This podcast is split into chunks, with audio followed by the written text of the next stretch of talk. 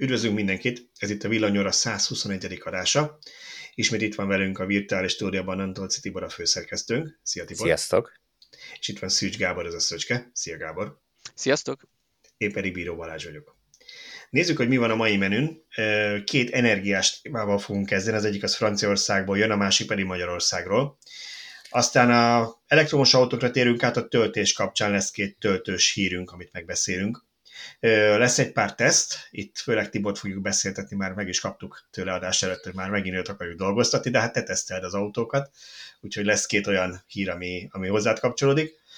Aztán kicsit tesztlázunk a Austini gyár kapcsán, a gyáravató után kiderült érdekesebb infokat beszéljük meg, és az adás végén pedig egy kis program ajánló szöcske részéről, villanyautós találkozó. Na hát nagyjából ennyi, úgyhogy kezdjük is Franciaországgal. Azt hittem azt mondod, hogy nagyjából ennyi, akkor köszönjük szépen a hallgatóknak. Köszönjük mindenkinek viszont látásra, ez a legrövidebb villanyóra volt valaha. Kicsit úgy hangzott. Szóval akkor kezdjük is Franciaországgal. Az első hírünk az arról szólt, hogy 1100 forint per kilovattóráig ment fel az áramára az áramtősdén, ami elsőre eléggé sokkolónak hangzik tekintve, hogy nálunk itt ilyen 38 forint körül fizetünk. Na persze ez nem azt jelenti, hogy ott örökké ennyi, hanem volt egy rövid időszak, amikor ilyen magas díjat kellett az áramtősdén fizetni, ez hár, közel 3000 euró volt egyébként, mert nem a kilovatóránként. A lényeg az, hogy azért hozta ezt a cikket nekünk Laci, az ő tollából származik, mert ugye köztudott, hogy Franciaországban atomenergia a fő energiaforrás, és hát ugye az a közhiedelem, vagy a közvélekedés, hogy hát a németek is ugye csak azért tudnak ennyire megújulózni, mert a franciáktól veszik az atomot, amikor kell, mert az atom milyen stabil, az mindig termel, és kiszámítható, és mennyire olcsó. Közben ő azt találta, hogy gyakorlatilag idén importőr Franciaország, és legtöbb áramot egyébként azt hiszem Németországtól veszi pont. Úgyhogy hogy is vagyunk ezekkel az atomerőművekkel, ez lenne itt a kérdés, hogy ha ilyen olcsók, meg megbízhatók. Hát az a helyzet, hogy Franciaország nem ma kezdte az atomerőmű telepítést, tehát elért az a, vagy elérte az atomerő, atomerőművek egy része azt a kort, amikor uh, nyilván kicsit karba kell tartani, vagy, vagy rendbe kell tenni, és hát ehhez azért le kell állítani őket, és hogyha sok van valamiből, akkor, akkor ez ugyanaz, mint egy munkahelyen, hogyha nagyon sokan vannak, akkor egyszerre nagyon sokan lesznek szabadságon is, hogyha kötelezően kiadandó szabadságok vannak. Úgyhogy uh, nyilván sok erőmű kieshet, és hát azért, hogyha idős erőmű állományjal dolgoznak, akkor nyilván létezhetnek nem tervezett leállások is. Ez a kettő összeadódva okozhat ilyen pillanatnyi problémákat, de itt igen, tehát a, a, a probléma nem is ez, hanem az, hogy, hogy ugye mindenki úgy tekint az atomerőművekre, hogy ezek stabil, állandó szinten áramot termelő, és éjjel-nappal az év 365 napján megállás nélkül üzemelő dolgok, pedig nem nyilvánvalóan vannak leállások ezekben, és ugyanúgy, mint ahogy a, a szél sem fúj szélcsendben, meg a nap sem süt éjszaka, hogyha ilyen közhelyeket pofogtassak, az, az erőműveknél, az, az atomerőműveknél is vannak hasonló leállások. Lassan a hát- spektrum leszünk itt, olyan tudományos ismereteket tudunk meg, hogy... Még az a szerencse, hogy, hogy egyre olcsóbbak az akkumulátor árak, te, tehát lehet, hogy a nap az atomerőművek mellé is kellene majd komoly telepeket, ami ugye a 50%-os termelést át tudja venni. Mert azt megnézem, hogy a felét az aksi, aksi elviszi az atomerőműnek, hogy így tartalékogatja, azért az... Igen, tehát itt az arány volt, tehát hogyha Oké, okay, van egy tervezett karbantartás, de mivel az tervezett, azt gondolom belövik úgy, hogy 10-15% essen ki egyszerre. Most meg jelenleg 50%-on üzemeltek. És ott ugye sok atomerőmű van, tehát ez sok probléma kell. Mert hogy Magyarországon ugye nem tudom, van négy blokk, és akkor ha abból egy le van véve tervezett karbantartása, már 75%-on vagyunk, és ha bejön még egy blokknak a leállás, akkor, akkor megvan az 50%. Így Ahogy ez nem rég előfordult, ugye? Igen, igen. igen. Tehát, tehát itt, itt azt mondom, hogy ilyen szituban nem extrém, de hogyha egy országnak van 20, 50, 30, akárhány atomerőműve, akkor ott azért az elég para, hogyha a fele kiesik egyszerre. Igen, ez nekem is fura volt, hogy mondjunk egy pár konkrét számot, aztán tovább kommentelhetitek. Laci itt azt írta, hogy a 61 gigawattnyi francia kapacitásból, atomerő kapacitásból 32, tehát ahogy mondtad, közel a fele áll csak rendelkezésre, és ez egy ilyen, ahogy gyönyörű anglicizmussal éljek, tökéletes vihar volt, mert nem csak, hogy ez történt, hogy valami miatt így sikerült őket beütemezni a karbantartás, hogy egyszer a fele kiesik, hanem az is történt, hogy egy hirtelen hidegfront tört be az országba, és ott nagyon sokan elektromos árammal fűtenek, Mert hogy olcsó és állandóan hát elérhető az olcsó, atomára. Igen, igen, meg gondolom, hogy mondjuk Franciaország délebbi területein télen sincs annyira hideg, hogy mondjuk nagyon erre rá kelljen készülni. Tehát lényeg az, hogy hirtelen megugrott a fogyasztás is, ami nem lett volna önmagában probléma, mert télen azt azt olvastam itt a cikkben, az még több is lehetne, mint ami most volt, csak hát közben a fele az atomnak kiesett.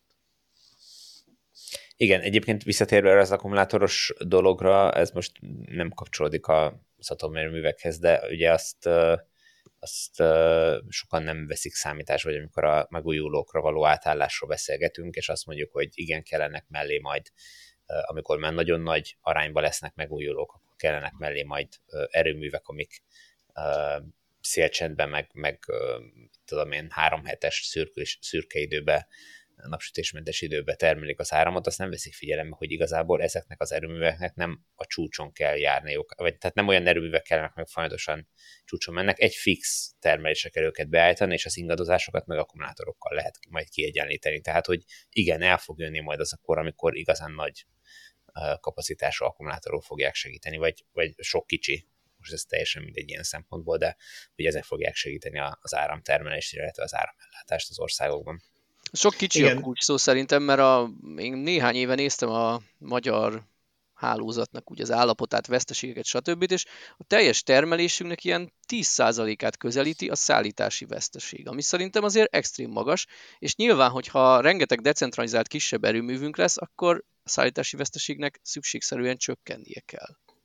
Aztán, hogy az akkumulátornál is nyilván nem százszerzékos a hatékonyság, meg ott is lehetne még egyéb berendezések közbekapcsolva, de valóban, ha nem kell itt, nem tudom én, 10-20-100 kilométerekre szállítani az áramot, az valószínűleg segít ebben. Csak annyit akartam még hozzátenni, hogy amit ugye az előbb félbe hagytam, hogy valóban idén eddig nettó importőr volt Franciaország az év első három hónapjában, és Németországból importált a legtöbb áramot, 2,2 terawattórát és pont abban az időszakban volt nettó importőr az éves három hónapjában, amikor keveset sütött még a nap, mert tél uh-huh. volt.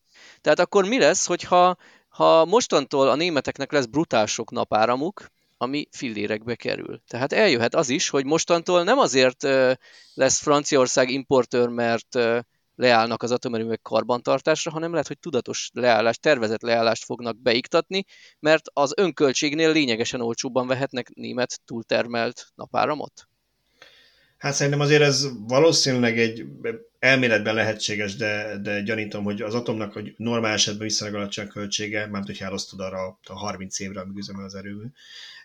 De, de az, az valószínű, hogy hogyha belépnek az akkumulátorok, akkor amit Tibor is mondott, elsősorban nem, a, nem az atomerőművek, hanem mondjuk a fosszilis erőművek kerülhetnek ilyen szempontból bajba, nem?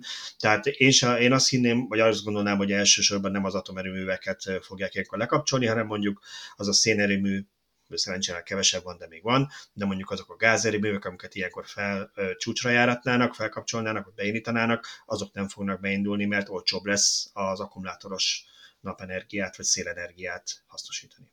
Igen, nyilván ettől még igaz az, amit, amitről mindig beszélünk, hogy az atomerőműveket nem lehet kibekapcsolgatni, tehát attól meg kisütött Németországban a nap, és nagyon olcsó lett a következő három órára a, az elektromos áramára, vagy alacsony lett az ár, attól nem fogják tudni most három órára lekapcsolni a francia atomerőműveket, tehát hogy ez még azért fennáll ez az igazság de, de valóban nyilván, hogyha sok akkumulátor van, akkor ez egyre inkább előjöhet az, hogyha egész nap sütött Németországban, és egész nap elérhető volt nagyon olcsón az áram, akkor akár be is tározhatnak a franciák, és amellett, hogy tehát, hogy akár egy-két napra le lehet állítani az erőműveket, hogyha ez így egyébként lehetséges, fogalm sincs, hogy lehetséges hát, egy Hát egy, egy részüket le lehet csökkenteni a termelést, hiszen Igen. akkor mondjuk az éjszakai termelést fixen kell, hogy adják, de a nappali magasabb igényeket Azt meg tudják importból, aminek esetleg negatív ára van, tehát még ha olcsón is termel a naperőmű, a negatívval nem tud versenyezni.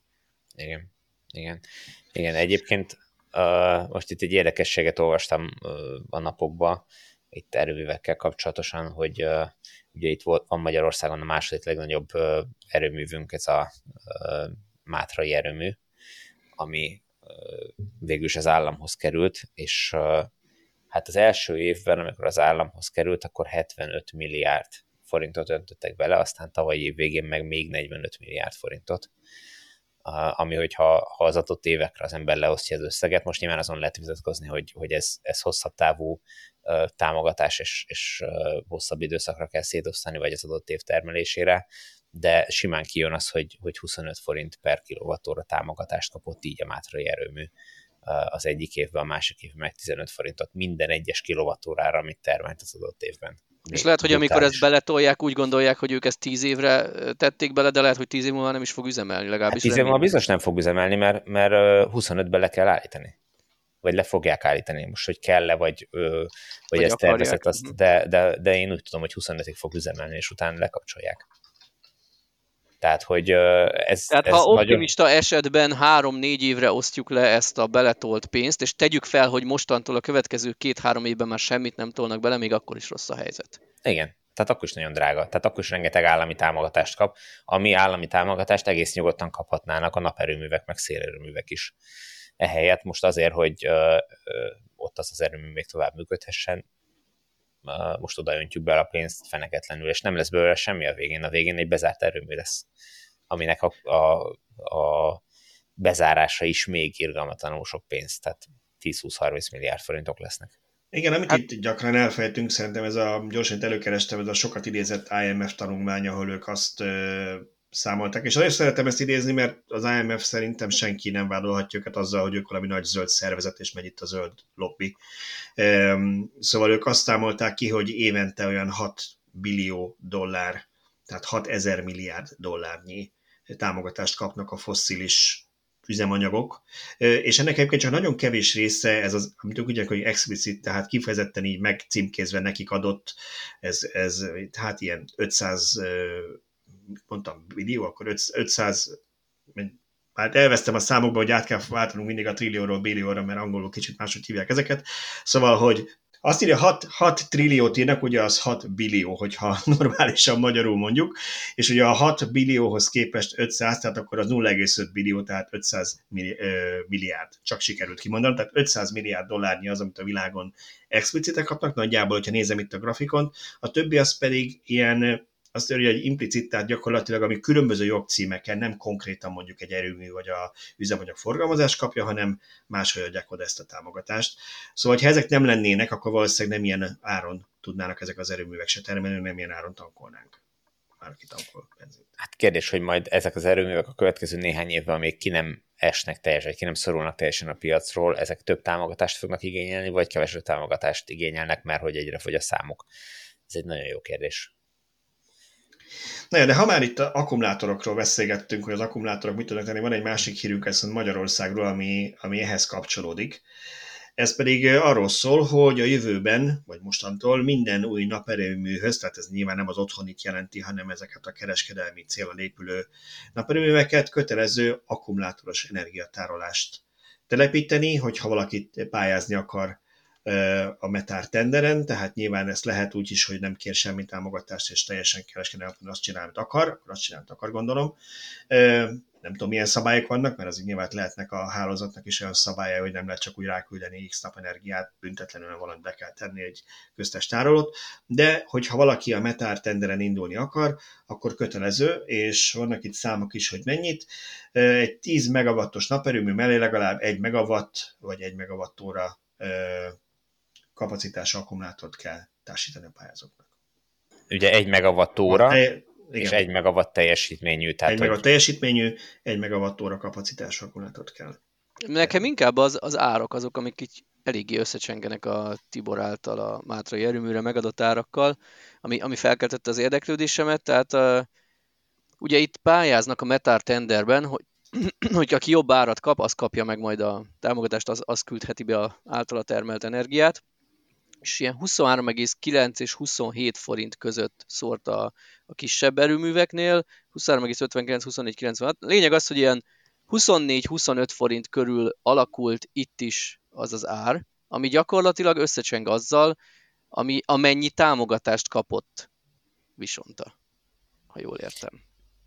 Igen, bár itt a kettőt nem kavarnám össze, mert bár most Hát az csak a támogatás, tehát pont ez a igen. lényeg, hogy a, igen, a, igen. Ott, ott az nem, a, nem az önköltség, igen. Annyi, annyi támogatást kapott, amennyiért tudnak termelni piaci alapon a naperőművek akuval együtt. Igen. Igen, igen. Jó, tegyük hozzá, hogy ezek a, az akkumulátorok még uh, nem alkalmasak arra, hogy igazán jelentős uh, hogy mondjam, jelentős eredményt érjenek el az energiatárolásban, tehát nem tudnak nagy mennyiségű energiát eltárolni, meg nem tudnak vissza se pótolni, hogyha mondjuk mit tudom, bekúszik egy felhő a, a napelem rendszer fölé. De ahogy Laci is írt a cikkbe, ez inkább ilyen teszt célra jó, hogy, hogy egyáltalán akik akkumulátor telepítéssel, meg üzemeltetéssel foglalkoznak Magyarországon, azok el tudjanak indulni, és legyenek olyan tesztfelületek, ahol látják, hogy ez hogy működik, mik a problémák, mikre kell figyelni, hogy amikor nagyobb méretű akkumulátor kapacitásokat kell kiépíteni, vagy akár csak ilyen kisebb méretűeket, de mondjuk utcaszinten kiépíteni, most szerintem ez se egy elképzelhetetlen dolog, akkor, akkor ebben legyen tapasztalat, és, és már ne a sötétbe tapogatózzanak.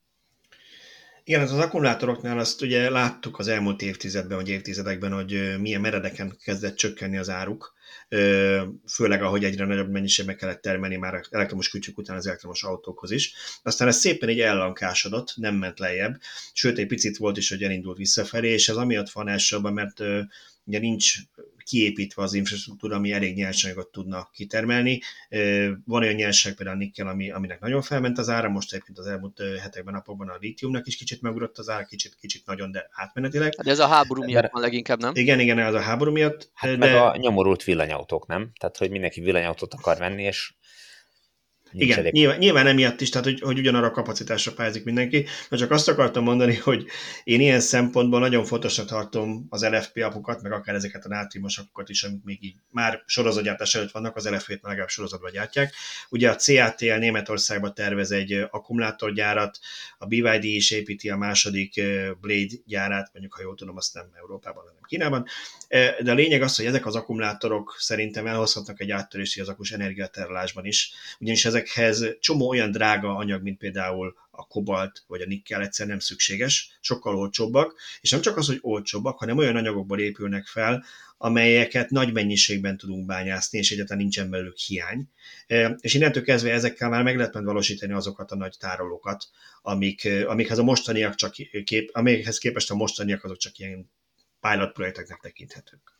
Hát meg különösen egy csomó olyan előnye van az LFP akunak, ugye jól tűri a 100%-ra töltés, tehát ott állhat vízhelyzetre teletöltve akár hosszabb ideig nem fog tőle degradálódni, és ami, ami durva benne, hogy korábban az autóknál azért hanyagolták ezt a kémiát, mert hogy kicsi az energiasűrűség. De ugye a Tesla autói jól rámutattak, hogy most már autózásra is alkalmasak. Tehát akkor helyhez kötött akuhoz meg végképp.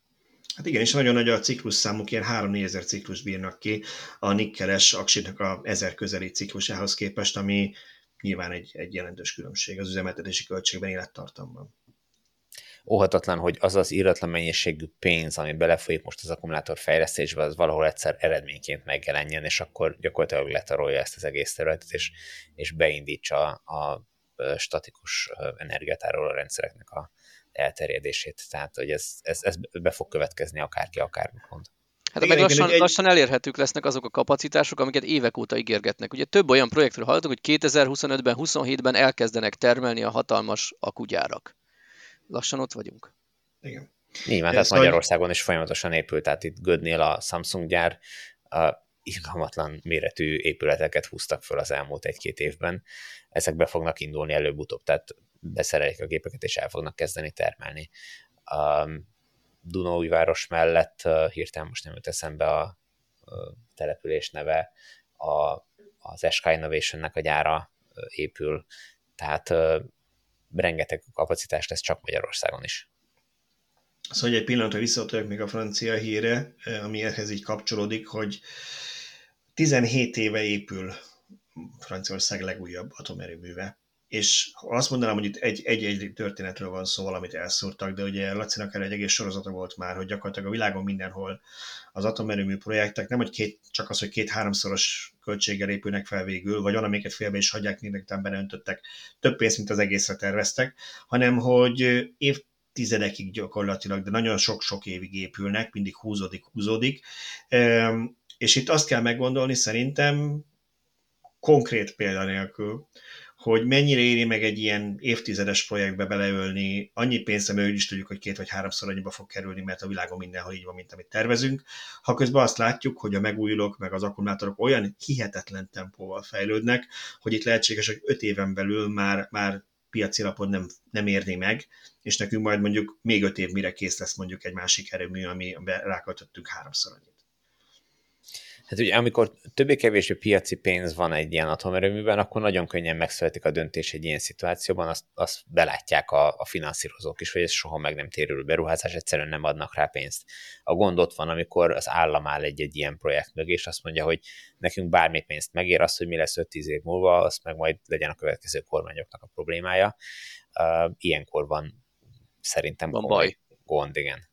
Tehát, Kicsit úgy tűnik, ugye most az orosz-ukrán háború kapcsán Finnországban egy Paks 2 mintájának tartott erőmű építéséből úgy tűnik, hogy ott kihátrálnak, kihátráltak, és ott az a durva benne, hogy én a kommunikációban azt érzem, ez most nagyon csúnyán hangzik, hogy de nekik kicsit jól jött ez a háború. Tehát ők már szerettek volna ebből kihátrálni, de úgy nem volt mivel indokolni, hogy mégse öntünk bele további összegeket, és most mondhatják, hogy az oroszokkal nem. És ez most egy jó, jó indok nekik a kilépésre.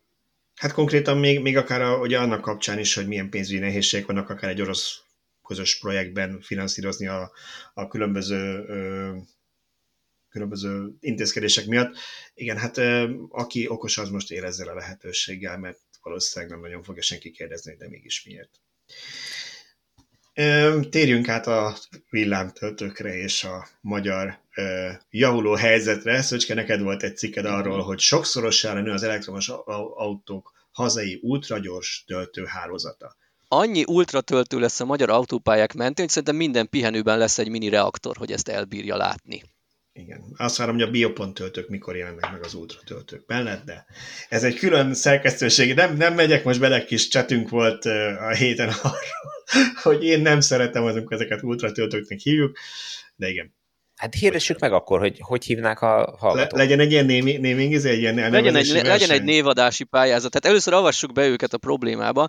Az én véleményem, amire ugye a többiek sem ágáltak ellene, hogy a villámtöltő szót kifejezést, az túl korán lőtte el a magyar terminológia. Tehát amikor voltak a... Bocsánat, a németek szerintem a ludasak ebben, nem? Ők Tehát... kezdték el? Nem. Én nem hallottam, ők hogy hívják ezeket? Nem tudom, de nekem az a gyanúm, hogy nem. Nem hallottam, nem hogy villámot mondanák. Én úgy tudom, hogy külföldön ezeket általában DC gyors töltőknek, egyszerűen fast chargereknek hívják. Akkor bocsánat, nem spilázták túl. A, akkor nem a, akkor nem a Ez most a CCS szabványt, azt nyugodtan egy németekre hozhat, hogy ezt a batár nagy hülyeséget kell tologatnunk a kocsiba tök feleslegesen. Az az ő, ő saruk. De, de egyébként ez valószínűleg nem az övéké, de, de igen, a Szöcske, hogy mondtad, akkor avassuk be a, a hallgatókat és a nézőket abban, hogy mi volt itt ez a chat, hogy ugye arról ment a beszélgetés, hogy úgy kezdődött ugye, hogy az otthoni töltők a konnektoros töltők voltak a lassú töltők, a nyilvános AC töltőket gyors töltőnek nevezte el a magyar terminológia, ami abszolút összecseng a 22 kW-os AC töltőkkel a nemzetközivel, és akkor ugye az 50 kW-os DC töltőket elkezdtük villámtöltőzni, vagy legalábbis így így a közösségben, ami, amit abszolút átvett a, a magyar terminológia, tehát a szakmai nyelv szerintem nagyon sokan az 50-es töltőt már villámtöltőnek hívják. Csak hogy ezen túlhaladt a technika, és jöttek a 75, 150, 350 kW-os töltők. Külföldön nem volt ezekből gond, mert ott az 50 kW-os töltőt ugyanúgy gyors töltőzték, mint a 22-es AC-t, és ők elkezdték, talán leginkább hiperchargernek nevezik a, Hát de, de ott is ugye hol a határ? A 150-es már hipercharger? A, 150, a, 150 a 150 és a fölöttieket szokták hiperchargernek uh-huh. hívni, igen. igen. Tehát azok, igen, sőt, de akkor, azt a 150 felettieket szokták De akkor ott a 350-es még mindig nincs megkülönböztetve, ott hozzá kell tenni, hogy ezek 800 voltos töltők. Na mindegy, a lényeg az, hogy nagyon jó lenne még, még most, amikor így viszonylag az elején vagyunk ennek a fejlődésnek, kialakítani egy igazán jó terminológiát, ami, amivel jó odaillő szavakkal tudnánk illetni a, azokat a töltőket, amiből egyből lehetne következtetni a töltőoszlop teljesítményére. Úgyhogy nagyon várjuk a javaslatokat, ha megtetszik valami, akkor mi annyit ígérhetünk, hogy elkezdjük ezeket a kifejezéseket használni a villanyautósok.hu-n, és bízunk abban, hogy akkora erő vagyunk már a szakmában, hogy ezt, ezt átveszik mások is, mert, mert tök jó lenne, hogyha ha frappáns magyar elnevezéseink lennének erre. Szóval nekem, ami gondom ez az ultratöltő kifejezéssel, ezt ott is kifejtettem, hogy igazából csak az a bajom vele, hogy ez egy olyan kifejezés lesz, amit sehol máshol nem használnak. Erre Tibor talált az egész interneten kettő, azaz kettő darab pár évvel ezelőtti sajtóközleményt, amikor valaki megpróbálta bevezetni angolul, nem jött össze nekik. Lényeg az, hogy ezt, hogy ultratöltő, ezt senki nem használja. A 150 feletteket hipercharge vagy hipertöltőknek hívják, aztán ugye most már beszélnek ezekről a teherautóknak fejlesztett ilyen 1 megawatt felették, ez van mega, mega chargernek, mega töltőknek hívják. Szerintem én annak örülnék, ha maradnánk szinkronban a külföldi elnevezésekkel, mert ugye ez igencsak nemzetközi lesz, hogy haladunk a egyik országban a másikba, ahogy az ember a 95-ös benzint mondjuk több helyen így is valószínűleg Euró, Euró 95-nek hívják, azt valószínűleg itthon is úgy kellene hívni, és nem kellene kitálni valami másra. Ez az Ultracharger, ez nekem egy ilyen, egy ilyen magyar kreálmány, aminek nagyon sok értelmét nem látom, itt inkább az a gond, hogy a 75-ös töltőket elkezdték e, ilyen hipertöltőknek hívni Magyarországon, ami szerintem egy vicc. Na igen, szóval ez, ez a probléma vele, hogy ha mindent hiperchargernek hívsz, ami 50 kW fölötti, akkor hogy különbözteted meg őket? Tehát amit Szöcske is mondott az elején, hogy az egyik 800 voltos, a másik csak 400 voltos, és azért nem mindegy, ahogy láttuk, hogy, hogy melyik rendszer milyen feszültség mellett tudja uh-huh. ugyanazt a teljesítményt.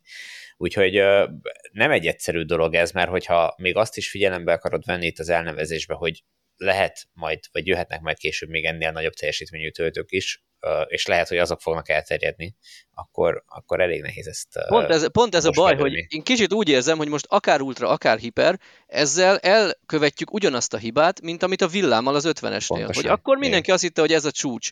Aztán úgy elszaladt mellett a technika, mint a szél. Ha alap lesz a, nem tudom, az 500 kW-os töltő az autópálya pihenőkben, akkor az mi lesz? Ultra hiper? Vagy, vagy, vagy mi? Arról nem beszélve egyébként, hogy a hipernek még egy kicsit így ellentmond, hogy ugye ez, ez van ez a HPC rövidítés. Szerintem az nem a Hypercharger, hanem a High Power Charger. High Power, igen. Hát igen, az inkább ilyen szakmai, szóval, azt, hogy a köz, hmm. köznyelv nem nagyon használja. Én azt mondanám, hogy az 500-as töltők problémáját mert megbeszéljük, hogy 500-as töltők annyira elterjednek, hogy az utolsó kis Polski Fiatban is 500-as DC. Ugyanúgy, ahogy a villámtöltőt is késő most átgondolni, hogy ezt, ezt így benéztük, ugyanúgy ez, késő lesz akkor. Ezzel vitatkoznék, hogy, hogy, hogy akkor késő lesz hiszen nagy valószínűséggel a tömegek akkor fognak belépni még, tehát hogy most akkor át kell nevelni majd a szóhasználatban néhány százer vagy néhány millió embert Európa szinten, az most nem lesz akkor a probléma, amikor 10 milliók lépnek majd be a villanyautópiacra évente, tehát hogy én, ott, én ott érzem a problémát, és lesz. most nem egyes cégeket szeretnék kiemelni, hanem ez egy, ez egy ilyen át, hogy átételesen mindenkit leszídnék, aki ebben részes volt, és elkövette az eredendő bűnt, hogy egyes magyar töltőtelepítő cégek, amikor kirakták a 75-ös töltőiket, amikor Nyugat-Európában a 150-eseket telepített mindenki, akkor a saját PR kommunikációban elkezdték ezeket hipertöltőknek hívni, mert hát ezek nem 50-esek, uramisten, ezek mekkora teljesítményű töltők, és innentől kezdve van a gond, mert a magyar nevezési elnevezési el van csúszva, mert ha ez már hipertöltő, akkor uram Jézus, mi lesz a 150-es töltőkkel? Én ezt próbálnám kivezetni, hogy nem, ezek nem hipertöltők, nem, ezek gyors töltők, és 150 fölött lehet hipertöltőknek hívni ezeket, aztán, hogyha majd mindenhol 350-es 800 voltos autók rohangálnak, akkor majd lehet, hogy ki kell találni arra van más elnevezést.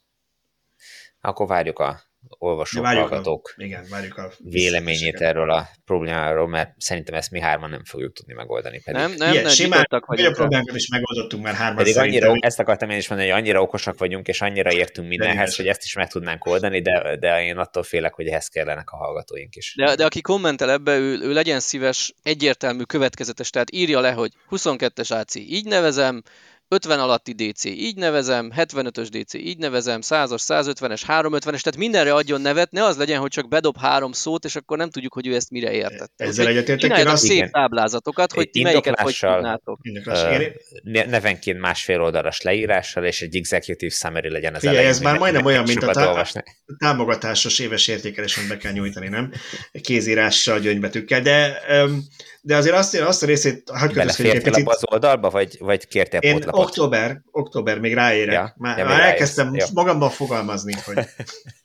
szóval annyi, annyiban kötözködnék Szöcskével, hogy én azt a részét elengedném, hogy mi most utólag megpróbáljuk átnevezni a villámtöltőket, mert az már, az már olyan szinten úgy beleívódott, mindenki úgy hívja, azt most megpróbálja utólag, nem tudom, egy tíz évvel később átnevezni, hát de itt, itt, itt jön elő az... végig a cikkeinket visszamenőleg csak szólok. Nem kell, a család nem kell átadom. visszajavítani, bár biztos lehetne valami skriptet írni, ami az összes villámot átnevezi gyorsra, de... Az informatikus előbújt. De, de én a nem, ez a, ez a családos, mert úgyse, úgyse én írom meg a skriptet, én csak felvetem. Az ilyen, nem tudom, projektmenedzseri szint, vagy valami ilyesmi. Szóval, ahogy Tibor mondta, most még sajnos nagyon kevesen villanyautóznak ahhoz, tehát most mi 20-valahány ezernél járunk Magyarországon tisztán elektromos autóba. Jó, tegyük fel, hogy ezek jó része család, tehát mondjuk 50 ezer ember, aki érintett. Tehát őket átnevelni, hogy a villámot mostantól gyorsra, gyorsnak nevezzük, az nem kihívás. Ahányan olvassák a villanyautósok pontot, megint csak azt mondom, két hónapig használjuk a gyors töltőt, és már mindenki úgy fogja hívni.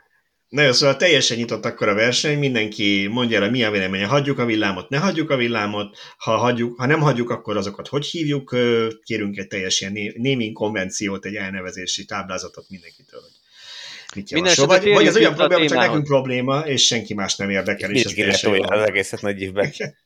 Nem, nekem, nekem egyébként írt a rendszeres hallgatónk, olvasunk is, hogy, hogy ezzel csináljatok már valamit, és abszolút csak egyetérteni tudtam a probléma felvetéssel, de megoldást nem tudtam ráadni. Úgyhogy, úgyhogy a közösség is nyitott erre, de szerintem térjünk vissza magához a Ultra hírhez, töltő. hogy Igen. több mint 200 Ultra Hyper Supercharger fog épülni a magyar autópályák mentén.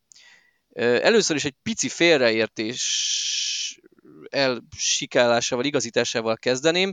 A cikkünkben ugye szerepeltek egy korábbi pályázatból, hogy mely szolgáltatók hány darab töltőt kívánnak, vagy szeretnének ebben a programban telepíteni, és ott az egyik cégnél szerepeltek, hogy ők melyik autópályák mentén. Az, az csak az adott cégre vonatkozott, ennek ellenére sokan elkezdtek hőbörögni, hogy az M6 mellett nem lesz semmi.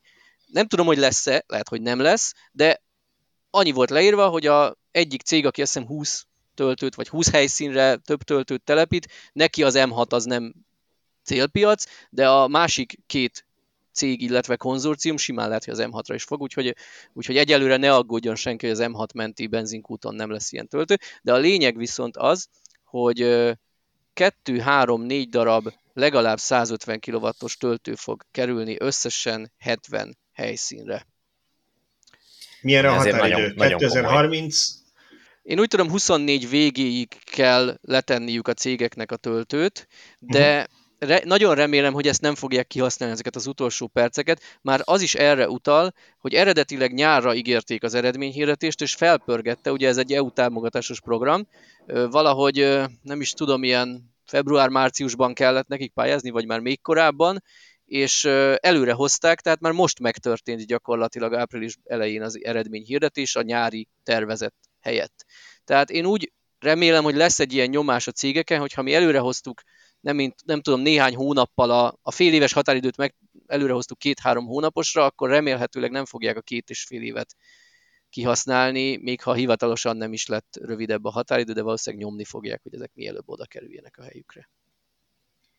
Hát, ami miatt én nem igazán számítanék arra, hogy ez nagyon hamar uh, meg fog valósulni, vagy sokkal hamarabb, mint a végső határidő, hiszen ezekre a helyszínekre áramot kell vinni, és általában ez az igazán nagy kihívás, hogy azt meg lehet szervezni, hogy nyilván amíg a, a képítést tervezik, meg, meg effektíve megcsinálják, addig berendeljék a töltőket, és a töltő már ott lesz, mire az áram oda kerül, azt nyilván össze lehet nyomni, de az, hogy az áram oda kiépüljön, az idő. Azzal nem lehet mit kezdeni. Ez egy Biztos, év. hogy idő, de hát jó, egy év, de azért az még mindig nagyon kevés az egy év a két és félhez képest. Tehát most jó, van csak a... gondolj bele, hogy, bocsánat, hogy gondolj bele, hogy ha most elkezdik tervezni, megkapták a jóváhagyást egy adott helyszínre, nem tudom, az M6-os autópályán egy adott, adott pihenőhöz, akkor ott elkezdik tervezni. Tervezőt kell találni, aki jogosult ilyeneket tervezni, annak be kell rakni a munkarendjébe, ő mondjuk nem tudom, fél év múlva meg tudja tervezni oda. Akkor ott egyeztetni kell egy csomó közművel, egyeztetni kell a különböző terület tulajdonosokkal, újra kell tervezni, mert valakinek valamilyen érdekét sérti, vagy nem adja a hozzájárulását. Elmegy egy év csak a tervezéssel. Mire beadják a, a közműszolgáltatónak, hogy jó, akkor oda szeretnénk kérni, nem tudom, egy megawatt teljesítményű trafót, hogy akkor az kiépüljön, és akkor kezdi el még a szolgáltató egy év múlva. Tehát ez gyakorlatilag szerintem jó esetben 2024 közepére lesznek kész. Tehát én senkit nem ringatnék abba a hitbe, hogy ez sokkal hamarabb meg lesz. Nem, nem tudom sajnos azt mondani, hogy egyértelműen pessimista a számításod. Én azért vagyok egy kicsit bizakodóbb vagy optimistább, mert például a konzorciumban ott van az EON, aki egy áramszolgáltató. Ő ugye közösen a mollal fogja telepíteni ezeket. És én abban reménykedem, hogy az, hogy nekik megvan, hogy egy ilyen fejlesztésre maximum 30 napunk, 60 napunk, egy évünk van, az nem jelenti azt, hogy kötelező betartani, tehát én reménykedek abban, hogy mindenki oda fogja tenni a maga részét, és a lehető leggyorsabban. Nyilván nem fognak idén év végén már elkészülni ezek a töltők, ez, ez tuti, de én azért bizakodó vagyok benne, hogy 2023-ban legalább néhányat láthatunk ezek. Erre azt szokták mondani, hogy ugye ezek külön cégek. Tehát a, a töltő telepítő EON leányvállalat az nem ugyanaz, mint amelyik a hálózatot kiépítés Szerintem egyszer erről kérdeztük is őket, ha jól emlékszem. Ugye, vagy, vagy álmodtam, vagy álmodtam, benne van, vagy, vagy kérdeztük őket, és azt mondták, hogy, hogy ne, ők is ugyanúgy, hát nem is oda mennek Marika nénihez az ablaknál, és benyújtják a papírokat, de hogy, de hogy alapvetően Igen. Igen, Nyilván rájuk is élnek ezek a folyamatok vagy előírások, na de ezeket, ezeket, ahol megadják ezeket a 30 napos határidőket, ezek mindig a legkésőbbi határidők, ezek nem jelentik azt, hogy azokat be is kell tartani. Igen, de nagyon sok ilyen egyeztetés ezekben rajtuk kívülálló dolog. Tehát például, mit tudom én, a gázközművel kell egyeztetni, aki ugyanazon a telken megy, és mondjuk keresztezni kell az ő vonalukat, hogy mit tudom beadni, hogy ha három méterrel a gázső alatt elmegyünk, az nekik megfelelő-e Uh, és akkor, hogyha erre van 30 napja, hogy reagáljon a gázközmű, akkor ő lehet, hogy csak a 29. napon fog reagálni, Igen, mert, benne van. Mert, neki, mert neki belefér, és gyakorlatilag, hogyha akkor mondja azt, hogy nem, nekünk ez nem jó, akkor kezdődik minden előről. Mert nem Igen, azzal ez... van a gond, amikor azt mondja, hogy jó, hanem azzal van a gond, amikor azt mondja, hogy nem jó.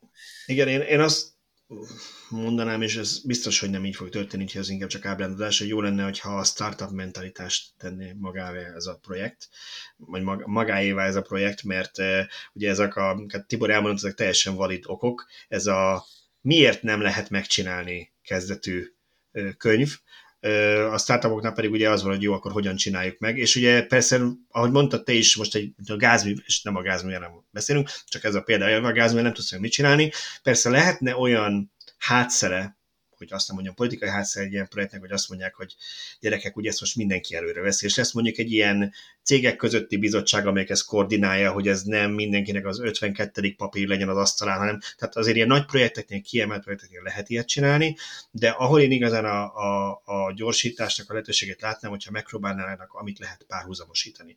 Tehát ahogy mondjuk azt láttuk, nem tudom én a Tesla-nál, hogy nem az van, hogy meg, megtervezik az akucellát, letesztelik, aztán elkezdenek hozzá tervezni egy gyárat, aztán megépítik a gyárat, hanem aközben építik a gyárát, miközben még tesztelik, meg tervezik a cellát.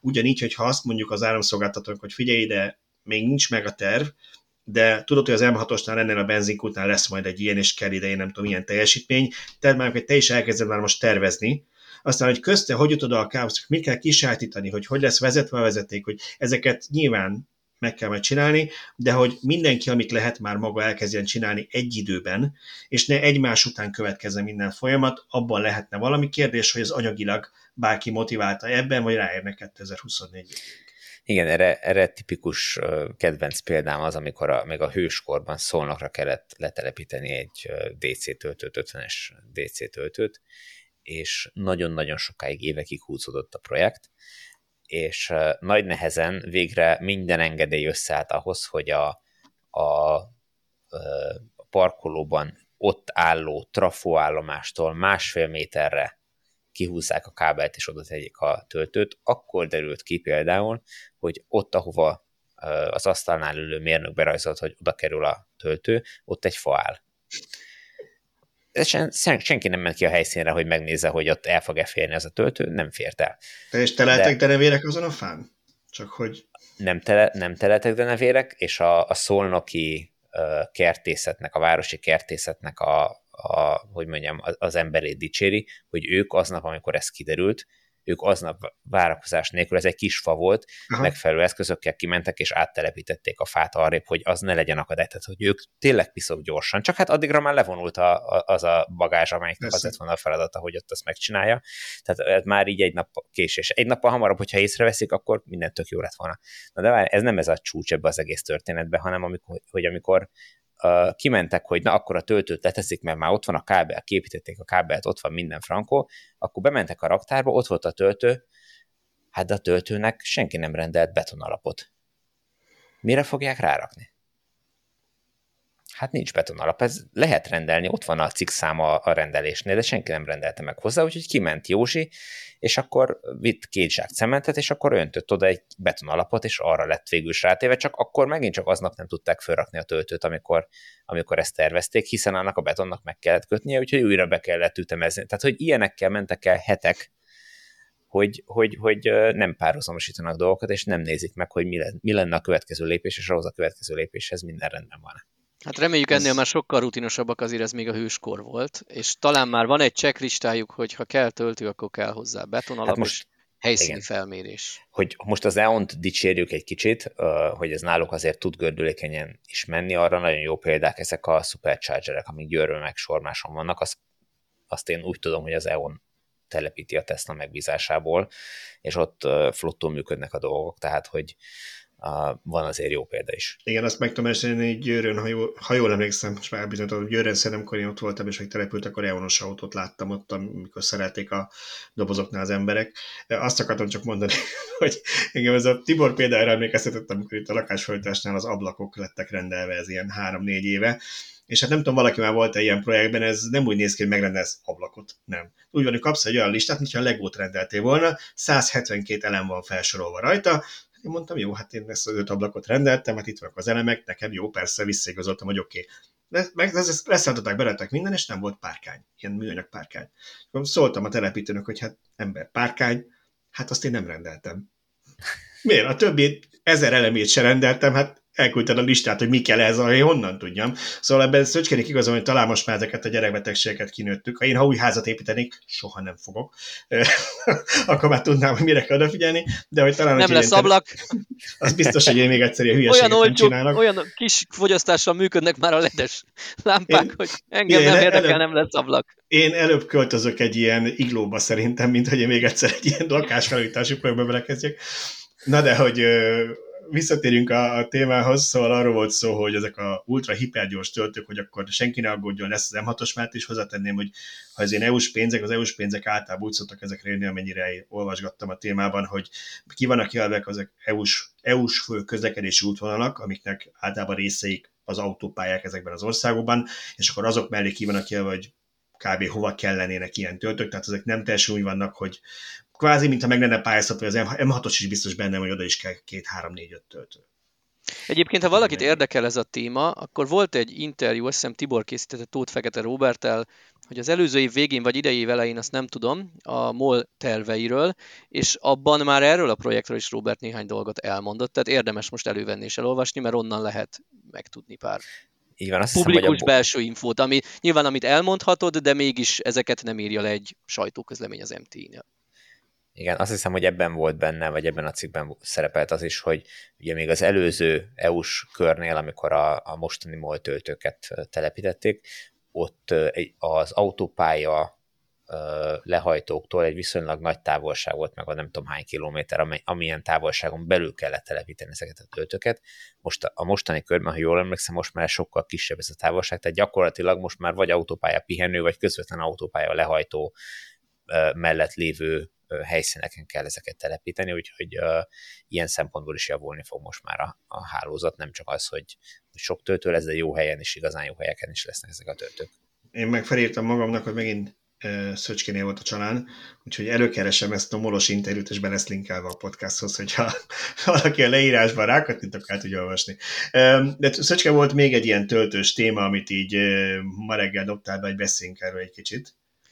Így van, árat emelt a Mobility, a minek nevezhetem, a 150 kW-os töltőin, megpróbálom az ultra hipert elkerülni. Amiről ugye azt kell tudni, hogy a Mobility saját hálózatában egyelőre nincsenek ilyen ultratöltők, majd ebben a projektben fognak épülni nekik is töltőik, viszont Magyarországon a Share Recharge hálózatát a Mobility üzemelteti, és ott már Budapesten működik jelenleg is két darab 150 kW-os töltő egy benzinkúton, illetve ha jól tudom, ilyen nagyon finis közeli állapotban van egy másik helyszínen, ahol ahol szintén ilyen 150-es töltők lesznek. És ugye ezekkel az volt eddig a baj, tehát ezt az áremelést én teljesen korrektnek. Az áremelésen mindenki mindig morog és siránkozik, hogy jaj, megint drágább lett valami.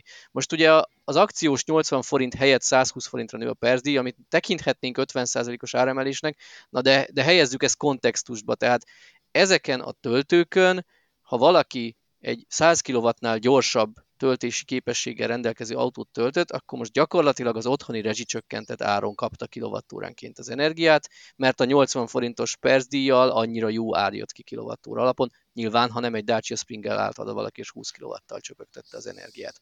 Tehát, ha valahol itt tök indokolt volt, hogy ezt 120 forintra emelték, főleg, hogy ugye a 80 forint az egy kedvezményes akciós percdíj visszavonásig, tehát ott a listár 100, ahhoz képest 100 vagy 120 elhanyagolható a különbség.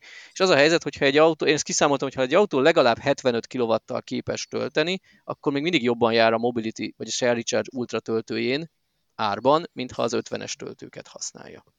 Arról nem beszél, hogy ugye az 50-es töltőn tudjuk, hogy akufeszültség miatt a legtöbb autó ilyen 40-42-45 ilyenekkel tölt, nem 50-nel. Én feltételeztem az LV 50-es sebesség elérését, hogy akkor mhm. legalább 75-tel kellene tölteni.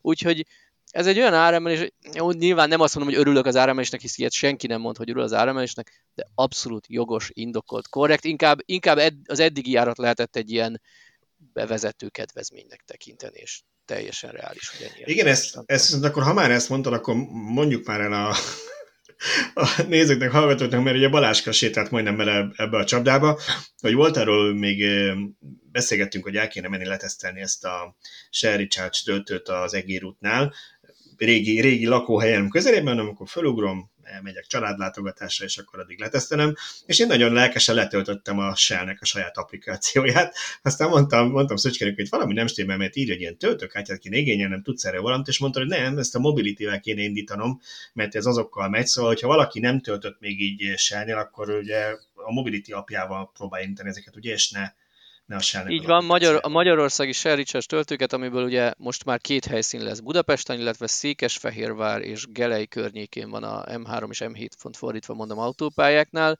ott csak 50-es töltő van sajnos. Ezeket a Mobility applikációval lehet, tölt, lehet használni. Sokáig kilovattúra alapon mentek 150 forintért, de már beintegrálták őket a percdíjas töltők közé, és most már 80 forint per perc az 50-es, illetve mostantól.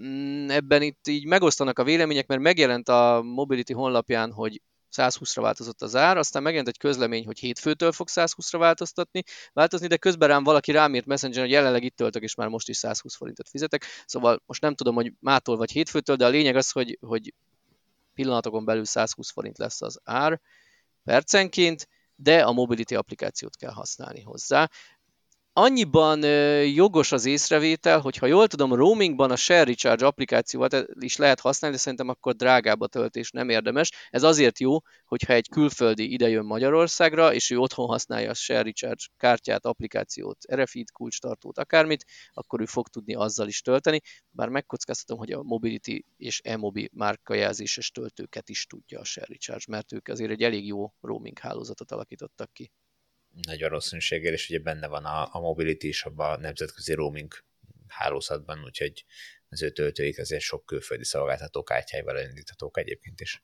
Ha már roamingolunk, ez szerintem tök jó, hogy ilyen, ilyen csoportok alakulnak. Hogy nem az van, hogy a Mobility-nek meg kell keresni az összes szlovák, lengyel, cseh, stb. szolgáltatót is egyesével leszerződni, és mindenhol kötnek egy másféle szerződést, és ahány töltő, annyiféle árazás, stb., hanem ehelyett ilyen nem is tudom, mi, mi ezeknek a neve? Ezeknek a roaming közösségeknek, nem tudom, hogy mi ez, hogy lényeg az, hogy van egy szolgáltató, aki ezzel foglalkozik, hogy ő mindenkivel leszerződik, és ha te jelentkezel egy nemzeti szolgáltatóként, hogy én ide belépek ebbe a csapatba, akkor onnantól a teljes Európa szerte elérhető, nem tudom, 150 ezer helyszínt megkapod, és mindenhol roamingolni tudsz hát most el kell keserítsenek, de sajnos még mindig így van, még ezeken a szervezeteken belül is, hogy egyesével kell mindegyiket elfogadni és beállítani az árat, és beárazni utána a, a te rendszeredben a töltőt, tehát ez egy nagyon sziszi munka ennek ellenére. Ezek a rendszerek egyelőre azt teszik lehetővé, hogy ne kelljen külön megkeresni az adott szolgáltatót, hogy, hogy héte akarsz velünk szerződni, hanem az a szolgáltató, hogyha belépett ebbe a roaming rendszerbe, akkor ő ott közé teszi az árait, és aki akar vele szerződni, azt csak bekattintja, és onnantól kezdve gyakorlatilag Nem, nem úgy indulsz, hogy Bulgáriában az infokukat bulgár így van. Így van, végére írsz Tehát, hogy, hogy, hogy nem, nem kell nulláról nekiállni a fölkutatni, hogy kivel kell egyáltalán fölvenni a kapcsolatot, meg akkor nem tudom, boxolni az árakon, hogy neked mennyire adja, hanem ő kiteszi, hogy ennek a közösségnek, ennek a roaming szervezetnek a tagjai felé mennyire adja uh-huh. a szolgáltatást. Tehát egy ilyen kvázi nagykerárat bejelent minden tag, Tulajdonképpen És igen. akkor innentől, a, akik akarnak roamingolni, ők eldönthetik, hogy ő most minden szolgáltatóhoz megállapít egy árat, vagy megállapít egy nagy közös átlag árat, aminek mondjuk Nyilván benne van az a kockázata, hogy egy-két helyszínen veszteséges lesz a roaming, de cserébe az ügyfelének egy tök jó átlátható struktúrát tud kínálni. Igen, ez nyilván cég, cégtől függ, hogy ki milyen árazási stratégiát választ, és mekkora kockázatot hajlandó bevállalni.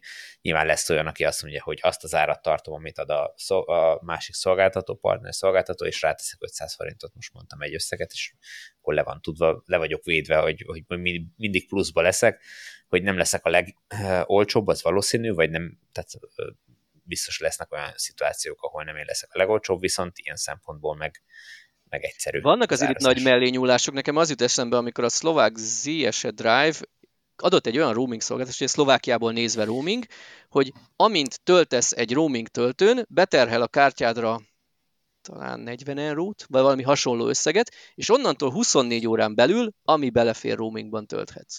Ez ugye addig jó volt, amíg viszonylag lassú töltők voltak, és kisakus autók, stb., de mostantól elért, de amikor ez életbe lépett ez az árazás, és lett mondjuk egy Ionity hálózat, meg lettek gyorsan tölthető autók, akkor az lett, hogy gyakorlatilag 40 euróért Európán belül kvázi bárhová elutazhattál villanyautóval.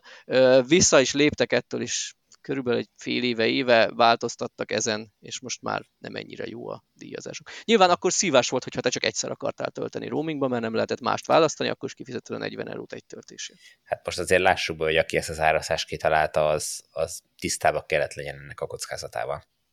Tisztába kellett legyen, valószínűleg ezt ilyen politikai okokból, hogy én ügyfélcsalogatónak ezt, ezt bedobom, aztán rájöttek, hogy már most sok a bukta, mert ott van a sok, nem tudom én, Audi e-tron a hálózatban, akik baromi gyorsan tudnak tölteni, és hamar odaérnek valahova Ionity töltőkön ugrálva. Igen, Na, szóval nekem ebben az egész még mindig, még mindig az bégetja kicsit a csőrömet, hogy én, én nagyon nem szeretem ezt a perc alapon fizetünk történetet. Tehát ugye, hogy a tejet is literben mérik, és nem, hogy mennyi idő alatt töltik bele az acskóba a gyárban. Nekem, nekem ez megmondom őszintén elfogadhatatlan, hogy áramot valaki perc alapon árul. Azt még azt, még azt mondom, hogy, hogy tudom támogatni azt mondjuk, hogy 80% fölött a kilowatt óra per forint, vagy akármi felett még van egy plusz díj a lassabb töltési időszakban egy olyan töltőnél, ami frekventált helye van, meg a, meg a várakozás, amikor valaki parkolónak használja, és már mondjuk nem tölt, arra is a büntit el tudom fogadni per van, de szerintem itt nem ártaná valami szabályzás arra, hogy az áramot miben mérjük, akkor azt abban is kéne fizetni azért azt tegyük tisztában, hogy, hogy alapvetően itt a logika szerint nem az áramot adják per hanem az eszköz használati díjat, hiszen itt egy nagyon drága eszköz Igen. kell ahhoz, hogy kiszolgálják neked az Én áramot. nem azt mondom, hogy nem lehet megideologizálni. Tehát ott is azt látom, hogy a tejgyártógépnek a használati díját számlázzák ki neked, és azért kerül ennyibe perc, perc alatt. Hát, az a különbség, de, hogy de ez, hogy viszonyul egymáshoz az, az eladott termék, tehát hogy a teljes zacskóba a tej kerül annyiba, vagy itt az áram, vagy a töltőoszlop fenntartása kerül többe. Tehát itt azért emiatt... De, de a benzinkódnál is fekethatod az oszlopot, meg mindent, és ehhez képest a literre veszed a benzint. Tehát e... szerintem ezek ilyen mondva csináltokok. Azért csinálják, mert meg lehet csinálni, és nagyon sok helyen olyan nincs akkor a verseny, hogy azt mondja, jó, akkor átmegyek a másikhoz, mert ahol éppen utazol, ez a töltő van, pont ott kell már töltened, Igen. nem fogsz keresgélni egy másikat, ahol kilovattóra alapon. Szerencsére egyre, egyre jobb a verseny, egy, egy olvasónk csinált erről egyébként egy táblázatot, ami, amit már elkezdtem megírni a cikkbe, talán hétvégén ki is fog menni, akkor bepromózom. Zsombor összeszedte rengeteg autótípusnak a töltési sebességét, de nyilván az internetről nem próbálta ki mindet, és leosztogatta, hogyha X típusú autóval te odaállsz egy 50-es mobility töltőhöz, akkor neked ennyire fog kijönni egy kilovattóra. És csinált egy ilyen hát első ránézésre kaotikus táblázatot, de valójában nem kell tőle megijedni, mert nyilván téged a saját autód típusa érdekel, nem érdekel, hogy a 27 másik autó mennyiért töltene az adott oszlopon, de végül is aki maga nem veszi a fáradtságot, annak egy ilyen kis segítség vezető lehet ez, hogy ő megnézheti, hogy neki hol érdemes tölteni. És én azt mondom, hogy ez, ez nem csak magyar sajátosság, rengeteg szolgáltató perc vagy vegyes alapon áraz. Én ezt, a, ez, mondjuk én a piac híve vagyok, tehát én nem mondom azt, hogy tegyük kötelezővé, hogy mostantól csak kilovattóra alapon lehet, azt sem mondom, hogy tegyük kötelezővé a PayPass bankkártya elfogadást. Én úgy gondolom, hogy oldja meg ezt a piac. Ha néhány szolgáltató azt mondja, hogy én kilovattóra alapon árulok, és onnantól a perc alapú töltőkhöz a kutya se fog oda menni, akkor majd ez megoldódik, és nyilván áttér az adott szolgáltató is. De amíg az ügyfelek ezt elfogadják. Igen, itt jön be a kérdés, hogy nem elég, nem elég jó még a alternatív lehetőség, tehát tehát kénytelen vagy elfogadni, ebben valóban Igen, a piac szabályozásnak mindig ott van helye, tehát nem, nem, ugyanazt mondjuk, én, én sem annak vagyok a híve, hogy nem szeretnék túl sok vörös posztot berögni, hogy hatósági árak legyenek mindenre, mert én is azt mondom, hogy ennek, ezt meg kell oldani a piacnak, de ugye itt van egy akár államnak, vagy akár egy EU-nak egy szabályozó szerepe, amikor azt mondja, hogy még nem alkalmas valami a piaci verseny, még nincsen meg a vásárlónak a választás, még a szolgáltatók vannak erőfölényben, és ezt valamilyen szinten ki kell egyenlíteni. Á, azért izgalmas ez, mert korábban az indokolta a percdíjas töltést, hogy nagyon gyér volt a töltőhálózat, és ezzel tudtak ösztönözni, hogy te addig tölts, amíg gyorsan tölt az autód, és minél előbb húzzál onnan el, hogy a következő ember is tudjon tölteni. Amíg Pontosan amíg egymástól ritkán voltak töltők, meg csak egy darab töltő volt egy helyszínen, addig szerintem tök jogos volt ez a percdíj. Most meg egyre inkább van alternatíva, tehát, tehát most azt mondom, hogy már talán lassan el lehetne engedni a percdíjat, mert nem szükséges ezzel ösztönözni az embereket a rövid töltésre, viszont most meg már hát most ha neked nem tetszik, hogy a Mobility-nél perclapon kell fizetni, akkor ott van 5 kilométerre tőle egy, nem tudom, bármelyik más szolgáltatónak a kilovattóra alapú töltő, akkor menj oda, és szavazz a pénztárcáddal, és akkor majd észreveszi a Mobility. Ami szerintem nagyobb probléma, és az előbb így, így pedzegetted, és a Mobility szerintem készül is rá abból kiindul, hogy az applikációban már meg tudod nézni, hogy te mennyit várakoztál töltés nélkül egy töltőn, hogy a töltés nélkül ott parkoló autókat, azokat igenis büntetni kellene. Több olyan posztot láttam a Facebook csoportunkban az elmúlt héten, hogy valaki arra panaszkodott, hogy órák óta ott áll feltöltve egy autó, nem mondok típust, rendszámot, semmit. A lényeg az, hogy olyan típus volt, ahol hiába tölt föl, nem lehet kihúzni, mert leteszeli a töltőcsatlakozót. Tehát hiába van egy ö, háromkaros töltő előtt két parkolóhely, ha te odaállsz az autóddal, akkor nem tudod a másik 100%-ra töltött autóból kihúzni a CCS csatlakozót. A legtöbb típus nem reteszeli úgy, hogy ha feltölt, ki tudod húzni. Ez sajnos igen és akkor ott volt az ember, és szeretett volna tölteni, és nem tudott. Ez nem csak az embernek baromi kényelmetlen, ez a szolgáltatónak is, hiszen ott volt egy elmaradt bevétel, hogy ott, ott ha fél napig parkol valaki a töltőn, az alatt többen is töltöttek volna. Tehát én innen üzenem a Mobility-nek, hogy támogatjuk, minél előbb hozzák meg ezt a döntést, hogyha valaki töltés nélkül parkol töltőoszlopon, igenis fizettessék ki ezt a parkolási díjat, hogy ott Igen, mások... Ne, ilyen, ne ilyen egy forint per perc díjakkal, Igen. mert az igazából jelzésértéknek hát is kevés, hanem úgy, hogy persze kell egy türelmi idő, nem tudom, 5 perc, 10 perc, ez döntsék elő, hogy mennyi, amíg valaki visszaér mondjuk egy étteremből, áruházból, hogy ne az egy, hogy kiállok a sorból a kasszából, mert uram Isten mindjárt lejár, de 5 perc, 10 perc nem több, és utána valamilyen percdíjat kell fizetetni, ami miatt meggondolja, hogy neki ez megéri. Na most, hogy megint megoldottuk a világ egy problémáját, akkor tovább egy, egy újabb. Ugye, hogy mindent megoldunk. Igen. A következő témáink, Szöcske tudod, most hátradőlhetünk most Tibornak a stand-upja. Az első... Megyek első, kávét, akkor majd jövök. Az első teszt történetünk az Audi Q4 Sportback 50, Istenem, ezek, ezek a nevek, még mindig, amit az MZ Nagyon durva, de... tehát igen, illetve a Mercedes LQB 350, Adria szimulátor, ugye múltkoriban beszéltünk pont a múltkori adásban a tesztünkről a BMW i4 és a Model 3 Long Range között, most Audi Q4 Sportback és Mercedes LQB 350, Tibor, egyszerűbb, könnyebb, ugyanolyan lejutni vagyok az Adriára mesélj.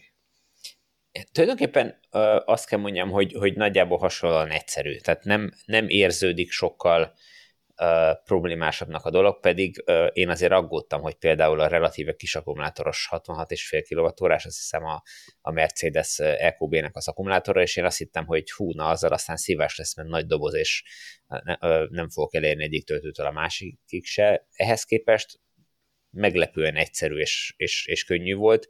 Ugye ahol hátrányban van, a, vagy, vagy amilyen hátrányban van az EQB, az kompenzálja azzal, hogy viszont végig ilyen 100-110 kW közötti teljesítménnyel tud tölteni, tehát nem olyan a töltési görbéje, mint a legtöbb autónak, hogy magasan indít, és utána meredeken elkezd zuhanni, és a végén már éppen csak csöpög a, az elektron, bár utálom ezt a kifejezést, de szóval a lényeg az, hogy, hogy, hogy viszonylag gyorsan tud tölteni, és a, a töltő, tehát bármilyen töltöttségi szintnél kis túlzással megéri megállni egy Ionity töltőnél, és, és rá lehet dugni arra 5-10 percre, és ugyan, nagyjából ugyanolyan tempóval fogja, míg mondjuk az, az Audi uh, csak teljesen lemerülve tölt igazán gyorsan. Tehát akkor és... igazából annyi van, van hátránya, hogy otthonról 100%-ra töltve egyéb típussal a nagyobb akku miatt messzebb jutsz, de mivel Igen. egyéb típus nem töltesz csak 70%-ig, mert már akkor lassul a töltés, és inkább mész tovább, a EQB-t nyugodtan feltöltheted mondjuk 90-re, tehát az első töltés követően már majd hogy nem fejfej mellett tudnak haladni? Igen, illetve hogy, hogy szabadabb a választás a töltő szempontjából, hogy nem hmm. feltétlen kell kivárd azt, hogy tényleg lemerüljön és ott, ott állj megtölteni, hanem hogyha bárhol máshol adódik úgy, hogy mondjuk, mit tudom én, van egy töltő, és egyébként is innál egy kávét, akkor bátran rá tudod dugni. Igazából emiatt nem lesz időveszteséged, és, vagy sőt, hogyha ha úgy nézzük, akkor ha az Audival is ugyanott álltál volna meg, akkor, akkor időt nyernél ezzel összességében. Tehát ö, ilyen szempontból jók ezek a technikai eltérések, de a lényeg az itt is, hogy, hogy, hogy ugyanaz nekem ugyanaz a konklúzióm, mint a, az előző tesztel is, hogy, hogy egyéb tényezők, itt is bejött az, hogy, hogy a, az EQB-val EQB-vel szabadabban tudtunk menni, gyorsabban tudtunk menni. De a lényeg az, hogy egyéb tényezők sokkal inkább befolyásolják a menetidőt, mint az, hogy most melyikkel mennyit kell tölteni. Igen, Pedig nyilván... még a, nem is volt határátlépés, ami a valós úton lenne. Pedig nem volt hatás, határátlépés, így van. Szóval nyilván nem teljesen, sőt, abszolút nem korrekt összehasonlítani ezt a tesztet mondjuk az előzővel, mert ott két szedánról volt szó, vagy hát két alacsony építésű sportosabb autóra, ezek SUV-nek hívják, de nem, nem inkább crossover, szóval ezek az ilyen városi kisebb SUV-k, még ha ezek nem is pici autók, de a saját modellpalettájukban a kisebbek közé tartoznak, szóval, hogy ezeknek nyilván nagyobb a légellenállása, mert nagyobb dobozok mennek, tehát többet is vannak fogyasztani. Itt ugye az jött be, amit Tibor már elmondott az előző adásban is, hogy ugye nagyon sokat számít egy forgalmi helyzet például. Tehát amikor mi mentünk az i meg a Model 3-mal, horror volt az m 0 aztán volt valami baleset, ami miatt horror volt az M7-esen, úgyhogy nagyon-nagyon lassan haladtunk. Én összehasonlítottam csak így azt a két táblázatot, ami az előző cikkben, meg a mostaniban volt. Az előzőben, amikor a Model 3 meg az i4 ment, akkor az utazási idő 7 óra 30 és 50 perc volt az ébénázásom, mert enyém hosszabb volt, mert kétszer eltévedtem. E, most pedig egy órával kevesebb volt, 6 óra 40 valamennyi volt a mercedes 7 óra 10 volt az e És egy ilyen miatt már nem jön ki ez a különbség, először nem értettem a számokat, mert néztem, hogy ugyanaz a, ugye, ugyanarról a távról, ugyanarról az útvonalról beszélünk. A Model 3-nak 38,5 perc volt a töltési ideje erre a teljes útvonalra, tehát ennyi volt a felesleges megállás az egyseggel dízelhez képest. A i4-nek Amiben 40... gyakorlatilag egy kávé, meg egy szendvics Gyakorlatilag, és, és rohantunk vele, igen. igen. 42 és fél perc volt a i4-nek, tehát volt 4 perc a két autó között. Tehát mondom, ilyen 40 perc körül volt mind a két autó, most pedig a Audi-nak 87 perc volt a töltés, a Mercedesnek 96 és fél perc, majdnem 100 perc volt a töltés. Mégis 8 óra 40 körül értek, meg a teljes úton ezek az autók is érkeztek be, mint, mint ahogy mi mentünk. Ez a forgalmi helyzet miatt volt, tehát mi belekerültünk a i4-jel, meg a Model 3 egy autópályás dugóba, most meg nem kerültél bele. Így több, van, több, igen. igen, ezért is nagyon jó ez a teszt szerintem, és több kommentelő írta, hogy ezt miért nem éjszaka csinálod meg kihalt autópályán. Hát nyilván amellett, hogy nem akarod magad alvás helyet szivatni, mert nem vagy éjjeli bagoly. Amellett 8 szerintem... órás tesztekről beszélünk egyébként, 8-9 órásokról, tehát... Nem annyira vicces este tízkor elindulni és hajnal hatra visszaérni. Nem is, nem is ezt akartam mondani, hanem szerintem azért jó, hogy ezeket normál forgalomban melyik autó épp milyen helyzetet kap, mert így a töltési időt össze lehet vetni az egyéb veszteségidővel. Ha valaki a, ö, arra kíváncsi, hogy éjjel mennyi időt érne oda, akkor ő a táblázatból keresse ki, hogy x perc volt a töltés, x perc volt a nettó menetidő. Meg, vagy keresse ki a leggyorsabb autónak a nettó menetidejét, és számoljon azzal, hogy éjjel úgy tudna haladni. Tehát ezek, ezek mind kinyerhető adatok. Viszont így, hogy, a, hogy valós forgalomban csináltátok meg ezeket a teszteket, ezt a négy tesztet, meg ha jól sejtem, lesz még ennek folytatása. Szerintem ez azért is baromi érdekes, mert így remekül rámutat, hogy mondjuk elmegy, vegyük akkor a négy autó átlagát, egy óra elmegy töltésre, meg egy másik óra elment egyéb dolgokra, ami miatt nem tudtad hozni a maximális sebességet. Így van, tehát hogy, hogy simán többet lehet bukni egyéb dolgokon, egy elnézett lehajtó, egy útépítés, egy baleset, bármi más, vagy egyszerűen csak simán az, ez itt azért arra törekedtünk, vagy arra figyeltünk, hogy, hogy nagyon ne húzzuk az időt evéssel, ivással, tehát hogy, hogy tényleg Balázsral is. Már annyira kellemetlen volt, hogy hogy, hogy megrágás nélkül kellett nyelni a És most nem, hogy... nem, nem poénkodik a Tibor, nem hiszem, amikor kajászon megálltunk az Ionity-nál tölteni, mire beálltunk a sorba, előttünk vagy hárman, négyen voltak, még ott tökörésztek, a, mindenki akkor találta meg, hogy hol, hol is van neki a bankkártyája, meg ilyeneken van ilyen a pénztárcámban, és gyakorlatilag, mire odaütöttünk az autó, a töltők mellé vissza azzal a nyomvat szemücsel kezünkben, ilyen három nagy falatban kellett lenyelni rágás nélkül, hogy ne azon múljon a teszt, hogy mi kajálgattunk, és nem indulunk el időben. Igen, ez, ugye... ez, így, ez így nagyon furcsa, meg hülyén hangzik, de, de tényleg ez volt. Itt jön be egyébként a szubjektivitás, hogy valaki beírta a teszt alá, hogy de én Rovinyba leértem két 10 perces megállóval, is nem sanyargattam magam. Hát hello, oké, okay, hogy tengerpart, de ne felejtsük már, hogy itt közel 900 kilométert mentek az autók, Roviny meg 600 sincs. Tehát a múltkori Tesla i4-es tesztnél ilyen 35-40 perces töltések voltak. Ha 300-zal kevesebbet kellett volna menni, akkor két 10 perces megállóval ott van a az i4-es mondjuk Rovinyba. Kis túlzással. Jó, legyen 15 perces, Igen. de az, az végképp elhanyagolható diffi. Igen, Gy- gyakorlatilag biztos, hogy nem érne le sokkal hamarabb uh, dízeles autóval se.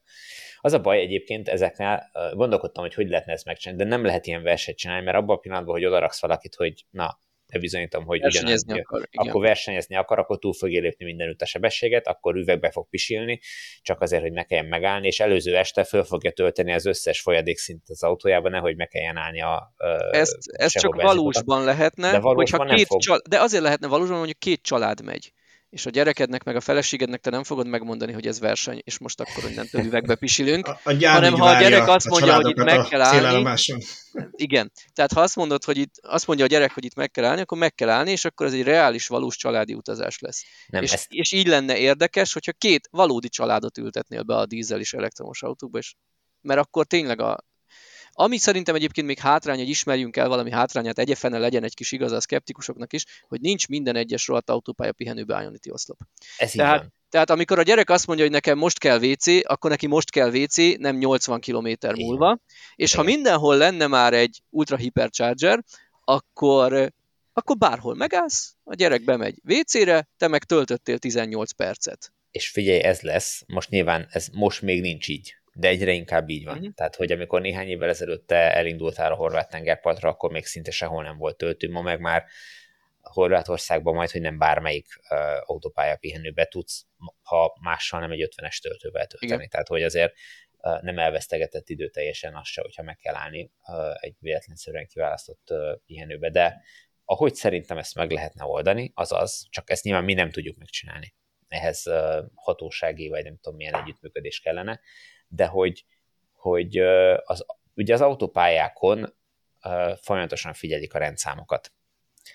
És, és meg azt, kell, úgy, azt kellene összehozni, hogy a horvát autópálya szolgálat, meg a magyar autópálya szolgálat valami formába úgy kiadjon nekünk adatokat, vagy akárkinek, aki egy ilyen felmérést csinál, hogy elkódolva a egyirányú hesseléssel a, a rendszámadatokat, hogy ne lehessen visszafejteni, hogy melyik rendszámról van szó. Egy időbélyegzővel, meg a hesselt adattal ö, ö, megkapni az összes olyan ö, autónak a, az adatát, amelyik Pesten mondjuk kilépett, Budapesten kilépett a, a városból, elindult az M7-esen, és mondjuk a horvát tengerpartra, amikor akármelyik ponton háthalad egy ilyen úton, ott megkapni az időbélyegzővel az adatot, meg ezt a, és akkor össze lehet vetni, hogy kinek hány órába telt odáig eljutni a, az autópályán. És ja, persze, és akkor rögtön a gyorshajtások is kibuknának, hogy ezt a szakaszt 150-es átlaggal tette meg. Kibuk, kibukna a gyorshajtás nyilván, de kibukna az, hogy, hogy ugyan elméletben lehet, hogy meg lehet tenni azt a szakaszt, nem tudom, 7 óra 32 perc alatt, mert, mert azt ad, adja ki, hogyha 130-al mégy, de mit tudom, mindenki 9 óra alatt tette meg, akkor miről beszélünk? Uh-huh. Akkor nyilvánvaló, hogy mindenki megállt valahol enni, inni, pisilni, bármit csinálni. Ezt igazából Tehát, hogy... mindenki, aki saját magának nem akar hazudni, az meg tudja nézni, hogyha induláskor beírt a vészbe egy kellően távoli 1000 km lévő célpontot, és csinálj egy screenshotot, hogy mit tippelt, hogy mikorra fog odaérni az autó. Nyilván az, a vész nem számol azzal, hogy megállsz pisilni, enni, aludni, és utána megnézed, hogy valójában mennyivel később értél oda. Jó, tudom persze, hogy vannak itt önjelölt autóversenyzők, akik mindig megverik a vészt, én nem szoktam. Én elismerem, nyilván egy rövid úton, ha most rohadtul sietek, és egy halvány gyorshajtás benne van, akkor egy 100 kilométeren lehet, hogy ráverek 2 percet. Igen, nagyjából de, ilyesmiket lehet De ha, de ha 1000 kilométerre megyek, akkor ott tuti, hogy lesz egy fél óra, óra, három óra, akármennyi, amivel később érek, mint az autó. Hát, sőt, Vagy ugyanezt meg lehet csinálni a Google Maps-el, ami mondjuk annyiban még reálisabb, hogy ez a forgalom bár a víz is számol a forgalommal. A víz számol a forgalommal, a Google Maps ez konzervatívabb, a Google Maps-et sokkal könnyebb hozni. Tehát abba, abba inkább belefér egy megálló. Tehát a, egy ilyen, mit tudom 5-6-700 kilométeres úton uh, simán előfordulhat, hogy, hogy, hogy meg tudsz még állni egy 10 percre, és még úgy is uh, a Google Maps által jósolt időbe érsz oda. Legalábbis szóval nekem az, ez a tapasztalatom. Az önjelölt autóversenyző kifejezéssel annyira gyönyörű átkötést dobtál fel nekem, Zöcske, hogy át is térhetünk a Porsche Taycan Cross Turismo tesztre. Ezt igazából csak egy kedv csinálónak gondolnám, Tibor, mert amúgy is egy villámtesztről volt szó. Milyen benyomásaid voltak a kocsiról, ami a képek alapján piszok jól néz ki, de milyen volt vele menni? Ez egy, ez egy tavalyról elmaradt cikk, ez még egy tavalyi út volt, és valahogy félre félre siklott ennek, a, ennek az egész története, és, és egy, egy olyan mapába került, ami majd egyszer meg kell írni. És hát én úgy gondoltam, amikor oda bekerült, nyilván, hogy ez majd holnap után, vagy, vagy valami hasonló rövid határidővel meg fog tudni történni, de aztán... Ugye, Tibor, ma, ha ezt most nem mondtad volna el, akkor a vázid van, mert amikor a képeket csináltad, zöld volt minden. Mire az adásba került, nagyjából újra zöld minden. Úgyhogy nem tűnt volna fel Azért. senkinek, mert ha tél közepén teszed ki, akkor kicsit neccesebb. Igen, az, nem, nem akartam így ezzel uh, átverni az olvasókat, uh, hallgatókat, de Na mindegy, szóval a lényeg az, hogy, hogy lehetőséget kaptunk arra, hogy, hogy Prága mellett kipróbáljuk a Cross Turismo verzióját a Porsche Taycannak, ami, ami hát én azt mondom, hogy a, a, a terepkombi verzió, ugye, mert azóta, hú, segítsetek ki, hogy, hogy ennek, a, ennek a kombi formának elkészült a, a nem terepre szánt verziója is, aminek nincsenek ilyen fekete sárvédő keretei, meg tudom én, egyéb ilyen kiegészített, ilyen design kiegészítők nincsenek benne. De lényeg az, hogy, hogy ez, egy, ez egy tágasabb változata a, a sportszedán Porsche Taycannak, és ezt tudtuk kipróbálni gyakorlatilag egy délelőttnyi vezetéssel ott a város környékén, meglevittek bennünket egy, egy már nem használt kőbányába, és hát elméletileg ott azon a murvás vagy, vagy köves úton tudtuk volna kipróbálgatni a képességeit. Hát mondanom sem kell, hogy ilyen értékű autókkal senki sem feszegette a határokat, amíg ott lecsordogáltunk a, a keskeny utakon úgy, hogy az egyik oldalt szakadék, a másik oldalon sziklafal, tehát hogy nyilván mindenképpen csak leért. Igen, aki videót a... írt, nem írott cikket, ő mindenki gyorsítva, másfélszeresre gyorsítva teszi be a videóba a vágóképet, mert különben tiki. Hát igen, igen, igen. De mindegy, mondtad, ezt a terep, az, hogy... mondtad ezt a terep dolgot, csak annyi, hogy mondta, hogy hát ilyen fekete sárvédő elemek vannak, hogy terepre, hogy én nem tudom, én egy ilyen autóval azok az aszfalton is félnék a körfelverülésekre, nem, hogy kivigyem terepre és ott csapassam. Nekem már a, kicsit előrutaljak a következő témára, amikor uh, volt az a videója a Osztiri gyár megnyitójának, ahol csináltak egy kis filmet, és ott csapatták a pampákon a Model Y-nal, hogy az agyamba azt futott le, hogy én nézem a kőfelverődéseket az autómon, és agyvérzést kapok, hogy még nincs kész rajta a fólia. Ezek meg vitték, elvitték ott a dzsuvába, aztán tolták az autónak, hát én nem tudom. Valószínűleg más, más anyagi kiadást jelentett az én életemben ez az autó, mint aki egy terep Porsét vásárol. Így van, tehát nyilván nem azonos anyagi körülmények között élünk azokkal, akik ennek a, az autónak a célcsoportjai, de nem is ez a lényeg, igazából itt, itt szerintem arról van szó, hogy, hogy úgy akart a Porsche egy sportautót adni a tehetős vásárlóknak, hogy eladja azt, vagy hogy eladhassák ők azt otthon egy családi autónak, amiben minden is belefér. Tehát, hogy hétköznapokban lehet családi autóként használni, de hogyha apuka egyedül megy, vagy anyuka adott esetben, akkor, akkor lehet vele csapatni, és, és hát be kell valljam, azért voltak olyan olyan szituációk, amikor észre vettem, hogy 180-200 környékén megyünk, miközben 90. Átmentetek Németországba? Még, még szerencsé, hogy zárt pályán volt a teszt. Így van, fél, fél Csehországot lezárták nekünk. Egyébként ez, ez, ez döbbenetes nekem is, amikor, és hát persze az én autóm messze nem olyan erős, mint, mint ez a, ez a Taycan, de ez nekem is meg kellett szokni, amikor, ami, sőt, hogy vissza, visszatek egy kicsit, emlékeztek, emlékezzetek vissza, amikor a Model Y-t vezettem ezen a, a Balaton körüli tesztünkön, és jól felnyomtak engem az olvasók, hogy ők látták a Glipsen ám, hogy az elején volt egyszer egy 140 vagy valami ilyesmi. Egyszerűen, aki nem, nem szokott hozzá, és pláne az, hogy elektromos autóval ö, ilyen teljesítményűhöz, pillanatokat úgy átléped ezeket a határokat, mert, mert nincs meg az a visszajelzésed, hogy bőg a motor. Ö, igazából még ugye a sebességérzetet sincs meg annyira, mert annyira finoman suhannak, hogy nem nézel hát, oda, már is 150-en vagy. Model Y-ban azért van sebességérzet, mert nem, nem csendes, de a, a Porsche Taycan az abszolút csendes. Tehát, hogy tényleg a, tényleg nem veszed észre, tényleg, tényleg nagyon megy, és uh, én azért már hozzá vagyok szokva ezekhez, elég sok ilyen uh, viszonylag erős autót vezettem, Teslákat is uh, mindet, de és nyilván a, a, a Model S, meg Model X-nek a P100D, meg, meg társai, tehát ez a kategóriás, tehát a csúcsverziója, azok, azok hasonlóan mennek, de, de tényleg csak azok mennek így, mint ezek a porsék. És uh, én nem szoktam autóban rosszul lenni, de ebbe, ebbe sikerült. Hát itt, itt éreztem, hogy az ebédet nem kellett volna megenni csak a vezetés után. Hát akkor ha más nem, ezért kell megvárni, amikor a gyerekek kiszállnak, és apuka utána csapassa, hogyha nem akarod, hogy igen. az ebéd az a hátsó, az első ülések háttámláján landoljon. Igen, igen, igen, körülbelül.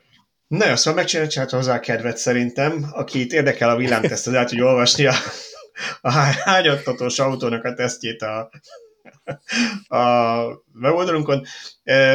Mindenképpen érdemes. És akkor beszéljünk most így az adás utolsó részében egy kicsit Tesláról, mert hogy annyira kevés szó volt erről a történetről. Ugye szerintem pont, amikor legutóbb adásba került a, a villanyóra, előtte volt az Osztini gyárnak a mennyitója, amiről nem beszéltünk. Én most nem is magáról a gyár mennyitóról akartam volna veletek annyira beszélgetni, mert oké, okay, megnyílt a gyár, piszok nagy, tudjuk, hogy valami egy Voltál már ilyen rendezvényen hosszú. Berlinben, ugyan mi lenne nekem, meglepő? nekem ez már egy érted, ez már így nem, nem, nem fog meg. Uh, szóval, hogy iszonyat nagy épület, azt tudjuk, mert 400 méter széles, 1,2 km hosszú. Uh, azt jól láttam, bocsánat, hogy ez igen? az első olyan Tesla gyár, ami ez a levágott sarkú téglalap teljes egészében elkészült? Igen, ugye mindegyiknek ez volt a látványtervén, hogy majd így fog Igen. kinézni. Hozzáteszem, hogy a, hogy a berlininek is nagyon hasonló, ugye csak négy ilyen blokkból áll, és aztán hát igen, az a négy alkotna majd egy ugyanilyet. De ott csak egy negyed készült el. Igen, egy negyed készült el, úgyhogy, úgyhogy és az nem is igazán, lesz bocsánat, nem is igazán tudom, hogy hogy akarják elkészíteni a többit, hiszen az mellé már, már, át van, már át van tervezve. Független épületeket terveztek. Igen, igen, tehát, igen, az, már, az már nem úgy fog kinézni. Ha csak Shanghai is, Shanghai is így indult volna, aztán már mindenhol nőnek ki az épületek, szóval is, ugye, amiről beszéltünk, hogy ők menet közben eh, háromszor áttervezik. Jó, de azért az, az elveknél maradni kéne, nem? Na mindegy. Meg, megírjuk majd Musknak, hogy maradjon az elveknél. Na, szóval meg, megépült a gyár, oké, okay, átadták, elindult a termelés. Nekem ami kifejezetten érdekes volt ez az új Model Y, amit ott ugye bemutattak, úgyis új, hogy maga a vászszerkezet új, tehát ez gyakorlatilag még ha a külső köntösben régi is, ez egy annyira új autó, hogy biztos, hogy belül töréstesztek kellettek hozzá, meg, meg egyáltalán amiatt, hogy ugye az alváznak az ereje, meg a háta is egy, egy présöntvényből készül, és bekerült végre a sokat emlegetett strukturális akupak, meg az új cellák, ez gyakorlatilag egy új autónak tekinthető. Bocsánat, a strukturális akupak kivételével ez nem ugyanaz, mint a berlini autó? Tehát itt nem, is van különbség? Nem, Berlinben, mint most így, hát ezt, hogy mondjam, pontos információk nincsenek, ugye azt gondoltuk, hogy ott már minimum az első sprésöntvény is megvan, tehát az autó alvázának az ereje is egy darabban készül. Aztán uh, Sandy Munroék egyik legutóbbi videójában kielemezték azt a bizonyos drón videót, ahol átrepülnek a gyáron, és ők úgy látták, hogy még nem. Bizonyos információk ezt megerősítették, hogy még, még az ott nem. Én most ezek alapján arra gondolnék, hogy amikor ott tervezi, a tervek szerint a harmadik negyedév környékén átállnak az új cellákra, akkor fognak átállni az első présöntvényre és erre a frontcastingra. Jó, és jelenleg... hol, hol rakják össze a 70 darabból álló első és hátsó Gyanítom, én, nekem ez azért nem volt logikus, mert ugye azt mondják, hogy ez nagyon sok robot feleslegesé hát válik, az. hogy most akkor fél évre sorbáltották azokat a robotokat, Biztos de viszont a, olyan szempontból van benne logika, hogy ugye ezt utána nem kirobják, hanem szó volt arra, hogy mondjuk itt megindul majd a Model 3 gyártása is, vagy bővítik még a gyártósorokat, és több műszakban több Model Y fog készülni, tehát valószínűleg ezeket a robotokat át lehet utána programozni, és Az nem lehet, hogy jön összerakva ez az alkatrész mondjuk Kínából? Én is ezt mondom, igen. Én is Melyik alkatrész? A... Az első, ami nem, nem présötvény. Nem, az, a, legalábbis a jelenlegi információk szerint azok ott helyben készülnek, az akupak jön komplettül összerakva Kínából. Hm. Tehát nem csak a cellák, hanem az egész akupak. Pedig én is erre tippelnék, hogy vagy, vagy Fremontból, vagy Shanghaiból. Nekem, nekem is fura, majd egyszer talán valami info kiszivárgással megtudjuk, de jelenlegi információk szerint alapvetően az Austin az, ami először meglépte ezt, hogy ténylegesen az új vászszerkezet készülés szerintem most hétvégén fog kimenni az a cikk, ami szintén egy ilyen Sandy Munro videó alapján készült, ahhoz egy kis ajánló meg összefoglalónak, aki, akinek ott az angol egy kicsit sok, hogy ők felvették a gyárban kiállítva ezeket a darabokat, ahol szerintem nagyon látványosan oldotta meg a Tesla, hogy így föntről egy ilyen, egy ilyen fém kockában lógnak ezek a darabok, amiket össze kell rakni 70, vagy tudom, mit tudom, melyiknél mennyi darab, alatta ott van a készmű, ami így össze lett ebből hegezgetve, majd a mellette lévőben ott van 6 vagy 7 darab ilyen alumínium rút, alatta meg a présöntvény, hogy az meg így néz ki, ha egybe csinál, és az elejénél meg a hátuljánál is megmutatták, elég látványos, hogy hogy néz ki. Szóval ezt még így józan paraszti észre is úgy, hogy egyikünk se autógyárban dolgozik, el lehet képzelni, hogy mennyivel olcsóbb, meg gyorsabb egy ilyen gyártás, illetve mennyivel pontosabban lehet dolgozni, még akkor is, hogy a robotok hegesztenek, hogyha valamit nem 70 darabon rakok össze, hanem egyben öntöm ki. Hát igen, ezért ezeknek a lemezeknek akármennyire is sok helyen fogják meg, meg robotok fogják meg, ak- akkor is vetemedik egy nagyon picit. És itt tényleg néhány tized milliméter az már nagyon kijöhet egy ilyen 5 méter hosszú autónak a másik végén, hogyha... Ez, ezért húz el minden második Model Y jobbra egy kicsit. Nem, de viszont, viszont én, abba, én azt várnám, hogy, hogy ez a bizonyos lemezillesztési hézagok, meg ilyen panelésztési hézagok, meg a lámpák hogy állnak, ezek szerintem javulni fognak azzal, hogyha mindig iszonyatosan pontos, ami alatta van vászszerkezet. Hát hülye, hülye biztos lesz, nem tudja rosszul berakni, mert... Nem tudom, elméletileg javulhat, de szerintem ahhoz kínaiakat kell importáljanak, hogy ez javuljon. Vagy németeket, vagy lehet, hogy lengyeleket, akik a német gyárban dolgoznak. Akik a német gyárban dolgoznak, igen. igen. De egyébként azt akarom csak ezzel kapcsolatban mondani, hogy, hogy, hogy amit meg most végre láttunk, az a struktúrás akopak, meg a hűtéssel, meg a cellák, úgyhogy mindenképpen ezt a videót, amiről írunk, ajánlanám azt a cikket mindenkinek, ez jobban érdekel. Szerintem, szerintem elég sok ilyen geek információ van benne az, hogy itt a kockák kicsit élvezkedjenek részleteken meg ami, én nem volt időm az egész videót végignézni, csak egy beletekertem, de amin leesett az állam, ez a drón show, amit csináltak a Ja, megnyitod magán, igen. Igen, az, az döbbenetes. Tehát, hogyha ha senki, sem, semmi más nem néztek meg, akkor, akkor azt érdemes megnézni, mert az, az szédületes. Igen, hogy, hogy uh, tudnak kontrollálni. És ugye az, az volt a durva ebbe az egészben, hogy, hogy mindig láttunk egy képet, ami, itt tudom én, tudom, néhány tucat drón, vagy mit tudom én, száz drón alkotott éppen, de közben a háttérben másik, nem tudom, 200 drón meg fölállt a következő képhez. Tehát, hogy amikor, amikor ezek lemozogták az első, amit éppen látsz, azt az animációt, amit ők nekik meg kell csinálni, akkor utána rögtön tudtak váltani, fölkapcsolódott a másik száznak vagy kétszáznak a lámpája, és akkor egy következő animációval folytatódott. Tehát, hogy, hogy szédületesen jól összerakták. Igen, ugye ez, nyilván ez nem a Tesla találta ki, ez valószínűleg egy céget biztos meg ezzel, és a világon már több ilyet lehetett látni. Még élőben nem láttam ilyet, mindig csak videón. Gyanítom, hogy élőben ez még nagyobb élmény lehet, de rendkívül látványos mindenképpen. Én egy apró kis sztorit hagyd tegyek hozzá, mert hogy látszik, hogy az internet hogy működik.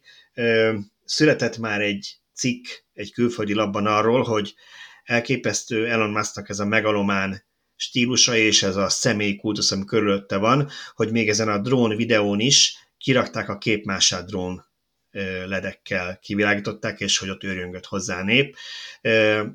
Ez szokott az lenni az a helyzetlen tipikusan, amikor szegény újságíró jobban tette volna, hogyha nem mond semmit, mert hát nyilván azonnal mindenki megírta a kommentekben, hogy ha nem tűnt volna fel, az Nikola Teslának a képmása volt, amit kiraktak, és ott be is rakták hozzá, hogy az, az, az a tipikus, talán a Wikipedia ez a fotóban Nikola Tesláról, amit kiraktak, tehát nem Elon Musk képét vetítették ott ki drónokkal, hanem Tesláét. Ja. De azt, azt nem tudom, hogy, hogy élőben ez mennyire volt követhető itt a, az adásban. Szerintem azért volt igazán látványos, mert másik drónokról igen. különböző szögekből is nézték, szerintem így, így volt igazán jó. Persze, ahogy látszott, az autópálya forgalma is megállt. Na pont ezt akartam mondani, hogy nem is tudom, ez mennyire volt így biztonságos, mert ott Igen, látszott, hogy lassított a kamionok, mindenki nézegette, hogy Igen. az autópálya ott megy mellette.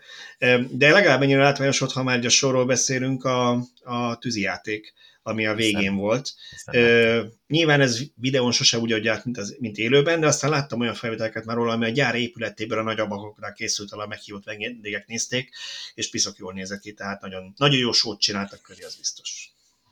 Ja, ja. Na ja, szóval ennyit a, a, a mennyitóról, de ha már erre az új Tesla Model beszéltünk, ugye van ez az új típus, amit eddig nem gyártottak, ez a kis akkumulátoros, amiről egy szót azért beszéljünk. Ugye Model Y-ból Kínában jelenleg gyártják a kisakus verziót, abba takra ugyanaz az akkumulátor van, mint a Model 3-ban, ez a 60 kWh-órás LFP aksi, és hogy ott mennyit megy, az most lényegtelen is, mert ez a kínai szabvány szerint tesztelt, nem, azért nem is érdemes megnézni, mert annyira nem korrelál a VLTP-hez sem, meg az a hát saját magához lehet esetleg hasonlítani. Saját magához nem, maximum, igen. Szóval azt gyártják, az egy hátsó kerékhajtású autó, és ha jól emlékszem, talán egy vagy másfél hónapig árultak egy hasonlót annó Amerikában is. Az nem ilyen RFP aksival, hanem az 55-ös 2170-es aksival készült, 55 kWh 2170-es aksival, de azt kb. egy-másfél napig árulták, aztán le is álltak vele hogy nem fogyott jól nagyon, vagy, vagy erről különböző elmetek voltak, hogy miért. Egyszerűen kis száz a vége, ez új autó, amit most Austinban elkezdtek gyártani, Ebben az új 46-80-as cellák vannak, de kisakus, hat, nem 60, hanem 68 kWh-s az aksi kapacitása, 450 km körüli a hatótávja az amerikai IP szabvány szerint, ami azért szigorúbb az európainál, és 3000 dollárral olcsóbb, mint a nagyakus változat. Ja, és dupla motoros bocsánat. Most azon a, tehát most 75 kWh akkumulátor van a normális, azon Nem, a 10... 80, 82 van benne, és abban ja, ugye 70... a bruttója, az a bruttó, igen, amit mondtál. Igen, igen, igen. Ja, ja, azt hittem a nettó. Aha. Hát illetve tudjuk-e, hogy a telepakolt 46-80-asban mennyi lesz, mert nem annak tudjuk. lehet, hogy nagyobb lesz. Tehát, Igen. tehát pont ez lett volna nekem is a kérdésem, hogy, hogy oké, okay, hogy ez most nem tudom én 20 kWh-val vagy valami hasonlóval kisebb, de azt ugye nem a másik akushoz, a 2170-eshez kell hasonlítani, hanem a majd egyszer elkészülőhöz. Tehát nem tudjuk, hogy itt most a cellák 10, 20 vagy 30 százalékát takarítják meg autónként ezzel, hogy nincs tele az akupak. De egyértelműen az lehet a cél, tehát itt nem jó felségből olcsóban akarnak autót adni, hanem egyszer nincs még elég cella, és ezen akarnak spórolni, hogy a darabszám az meg jobb legyen. Na jó, csak akkor meg miért nem rakták azt a, vagy miért, miért raktak bele, uh, mit mondtál, 78, 68? Uh-huh. 68 kWh-órát, uh, miért nem rakták csak itt azt a 60-at, ami egyébként is van a, én, a kis én, itt, itt, én itt mennék vissza az a, ahhoz a mondathoz, hogy miért állt le régen a gyártása ennek, hogy miért, Amerikában miért nem árulják a kisakus, vagy én nem árulták a kisakus Y-t. Ugye mondták, hogy Musk azt mondta, hogy ő ilyen 250 mérföld alatti autókat nem nagyon szeretne ezzel foglalkozni, mert szerinte ennél az nagyobb hatótáv az, az, ami, az aminek értelme van. Vagy mérföld, mérföld alatt. 250 mérföld alatt, igen. igen. Ugye Kínában árulják, az egy külön piac, így csak ott kapni. Ott egy kis országot nem számít. Kis ország nem számít, nincsenek távolságok. Meg nyilván az ottani vásárlóerőnek azért nem mindegy, hogy mennyibe kerül az, az autó, tehát ott azért ugye ehhez volt kapcsolódó hír, hogy idén az első negyedévben, tehát 2022 első három hónapjában a teljes kínai autópiacon a legnagyobb darabszámban eladott SUV az a Model Y volt, ami azért ahhoz képest, hogy egy prémium autó elég szép teljesítmény, most ár, prémium nem menjünk bele árkategóriában, és nyilván Fontos, ennek... hogy nem elektromos, bocsánat, hogy beleszólok, tehát az nem összes... elektromos, az összes, az összes adott SUV között. Ez a hivatalos kínai adatok alapján, viszont nyilván ennek ebben része van annak, hogy a kisakus olcsóbb változatot is árulják, amilyen 17 millió forintnak megfelelő jönnér lehet ott megvenni. Az egyébként nettó vagy bruttó ár? Az bruttó, az bruttó. Most, hogy Kínában ugye ez milyen támogatás, szerintem az Y már nem fér bele az állami támogatásba, ott is csak a Model 3-nak a kisakus változata, tehát ez de, támogatás nélkül, de hogy ott milyen áfa van, meg milyen, milyen adók. Nagyon bonyolult a kínai támogatási rendszer, egy vendégszerzőnk írt erről néhány hónapja egy cikket, akit érdekel, az olvassa el. Azt mondom, hogy linkeljük be, hogyha... Már megint a csalán. Igen. Balázs. szépen, felírom.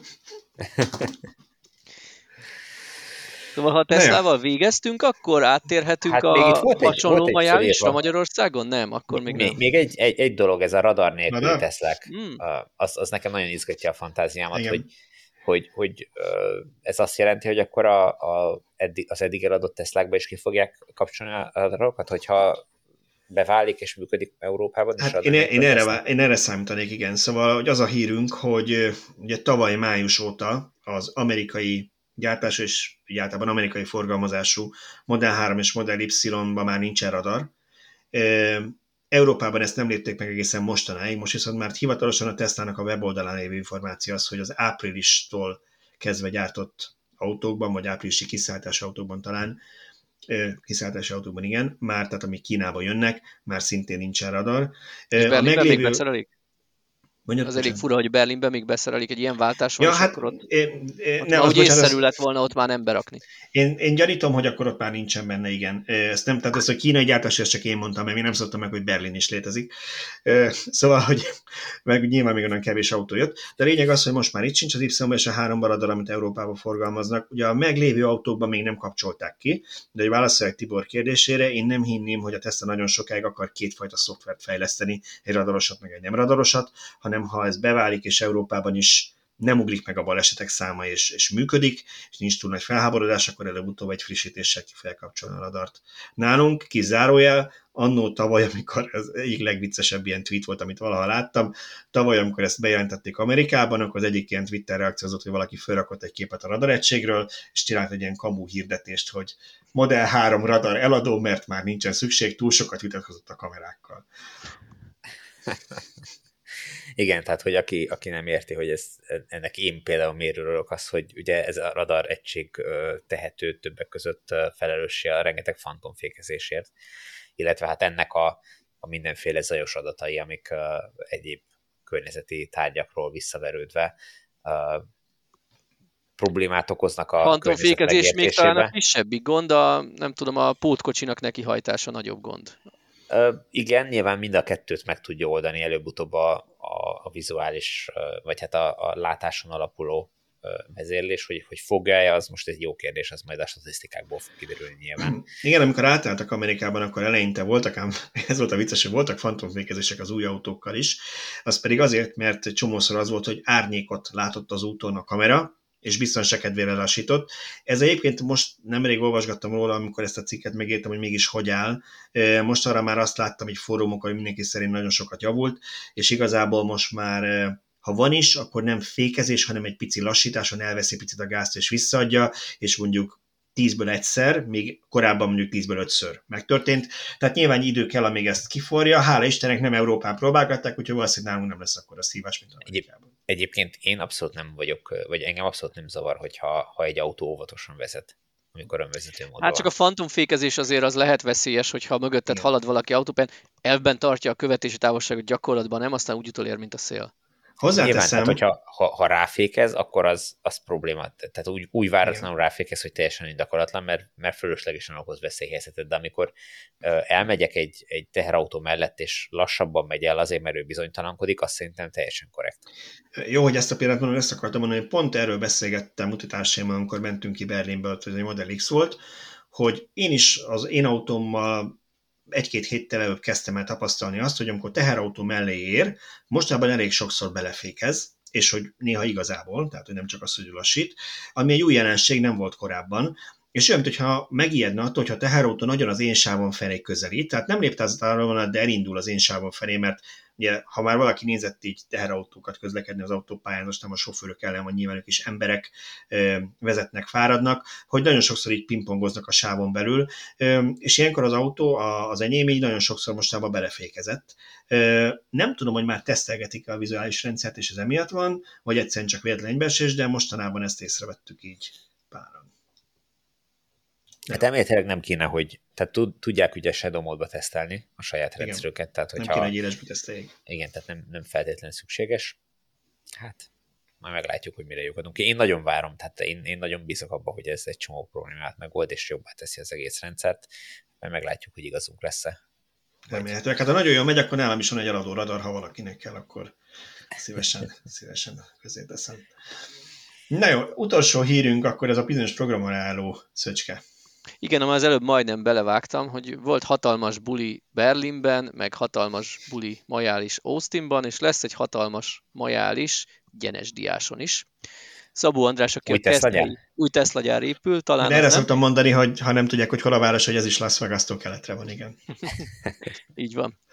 Tehát a András, aki a Keszthelyi villanyautós találkozókat hú, évek óta már talán négy is volt belőle, szervezi.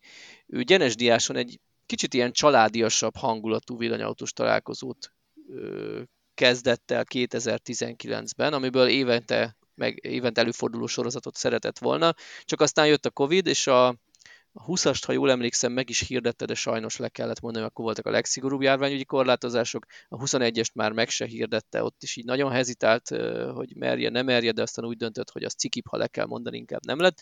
De most végre kevésbé szigorú a járványhelyzet, úgyhogy április 23-án szombaton megrendezik újra ezt a rendezvényt. Lesz egy kis autós felvonulás is a korán ébredőknek.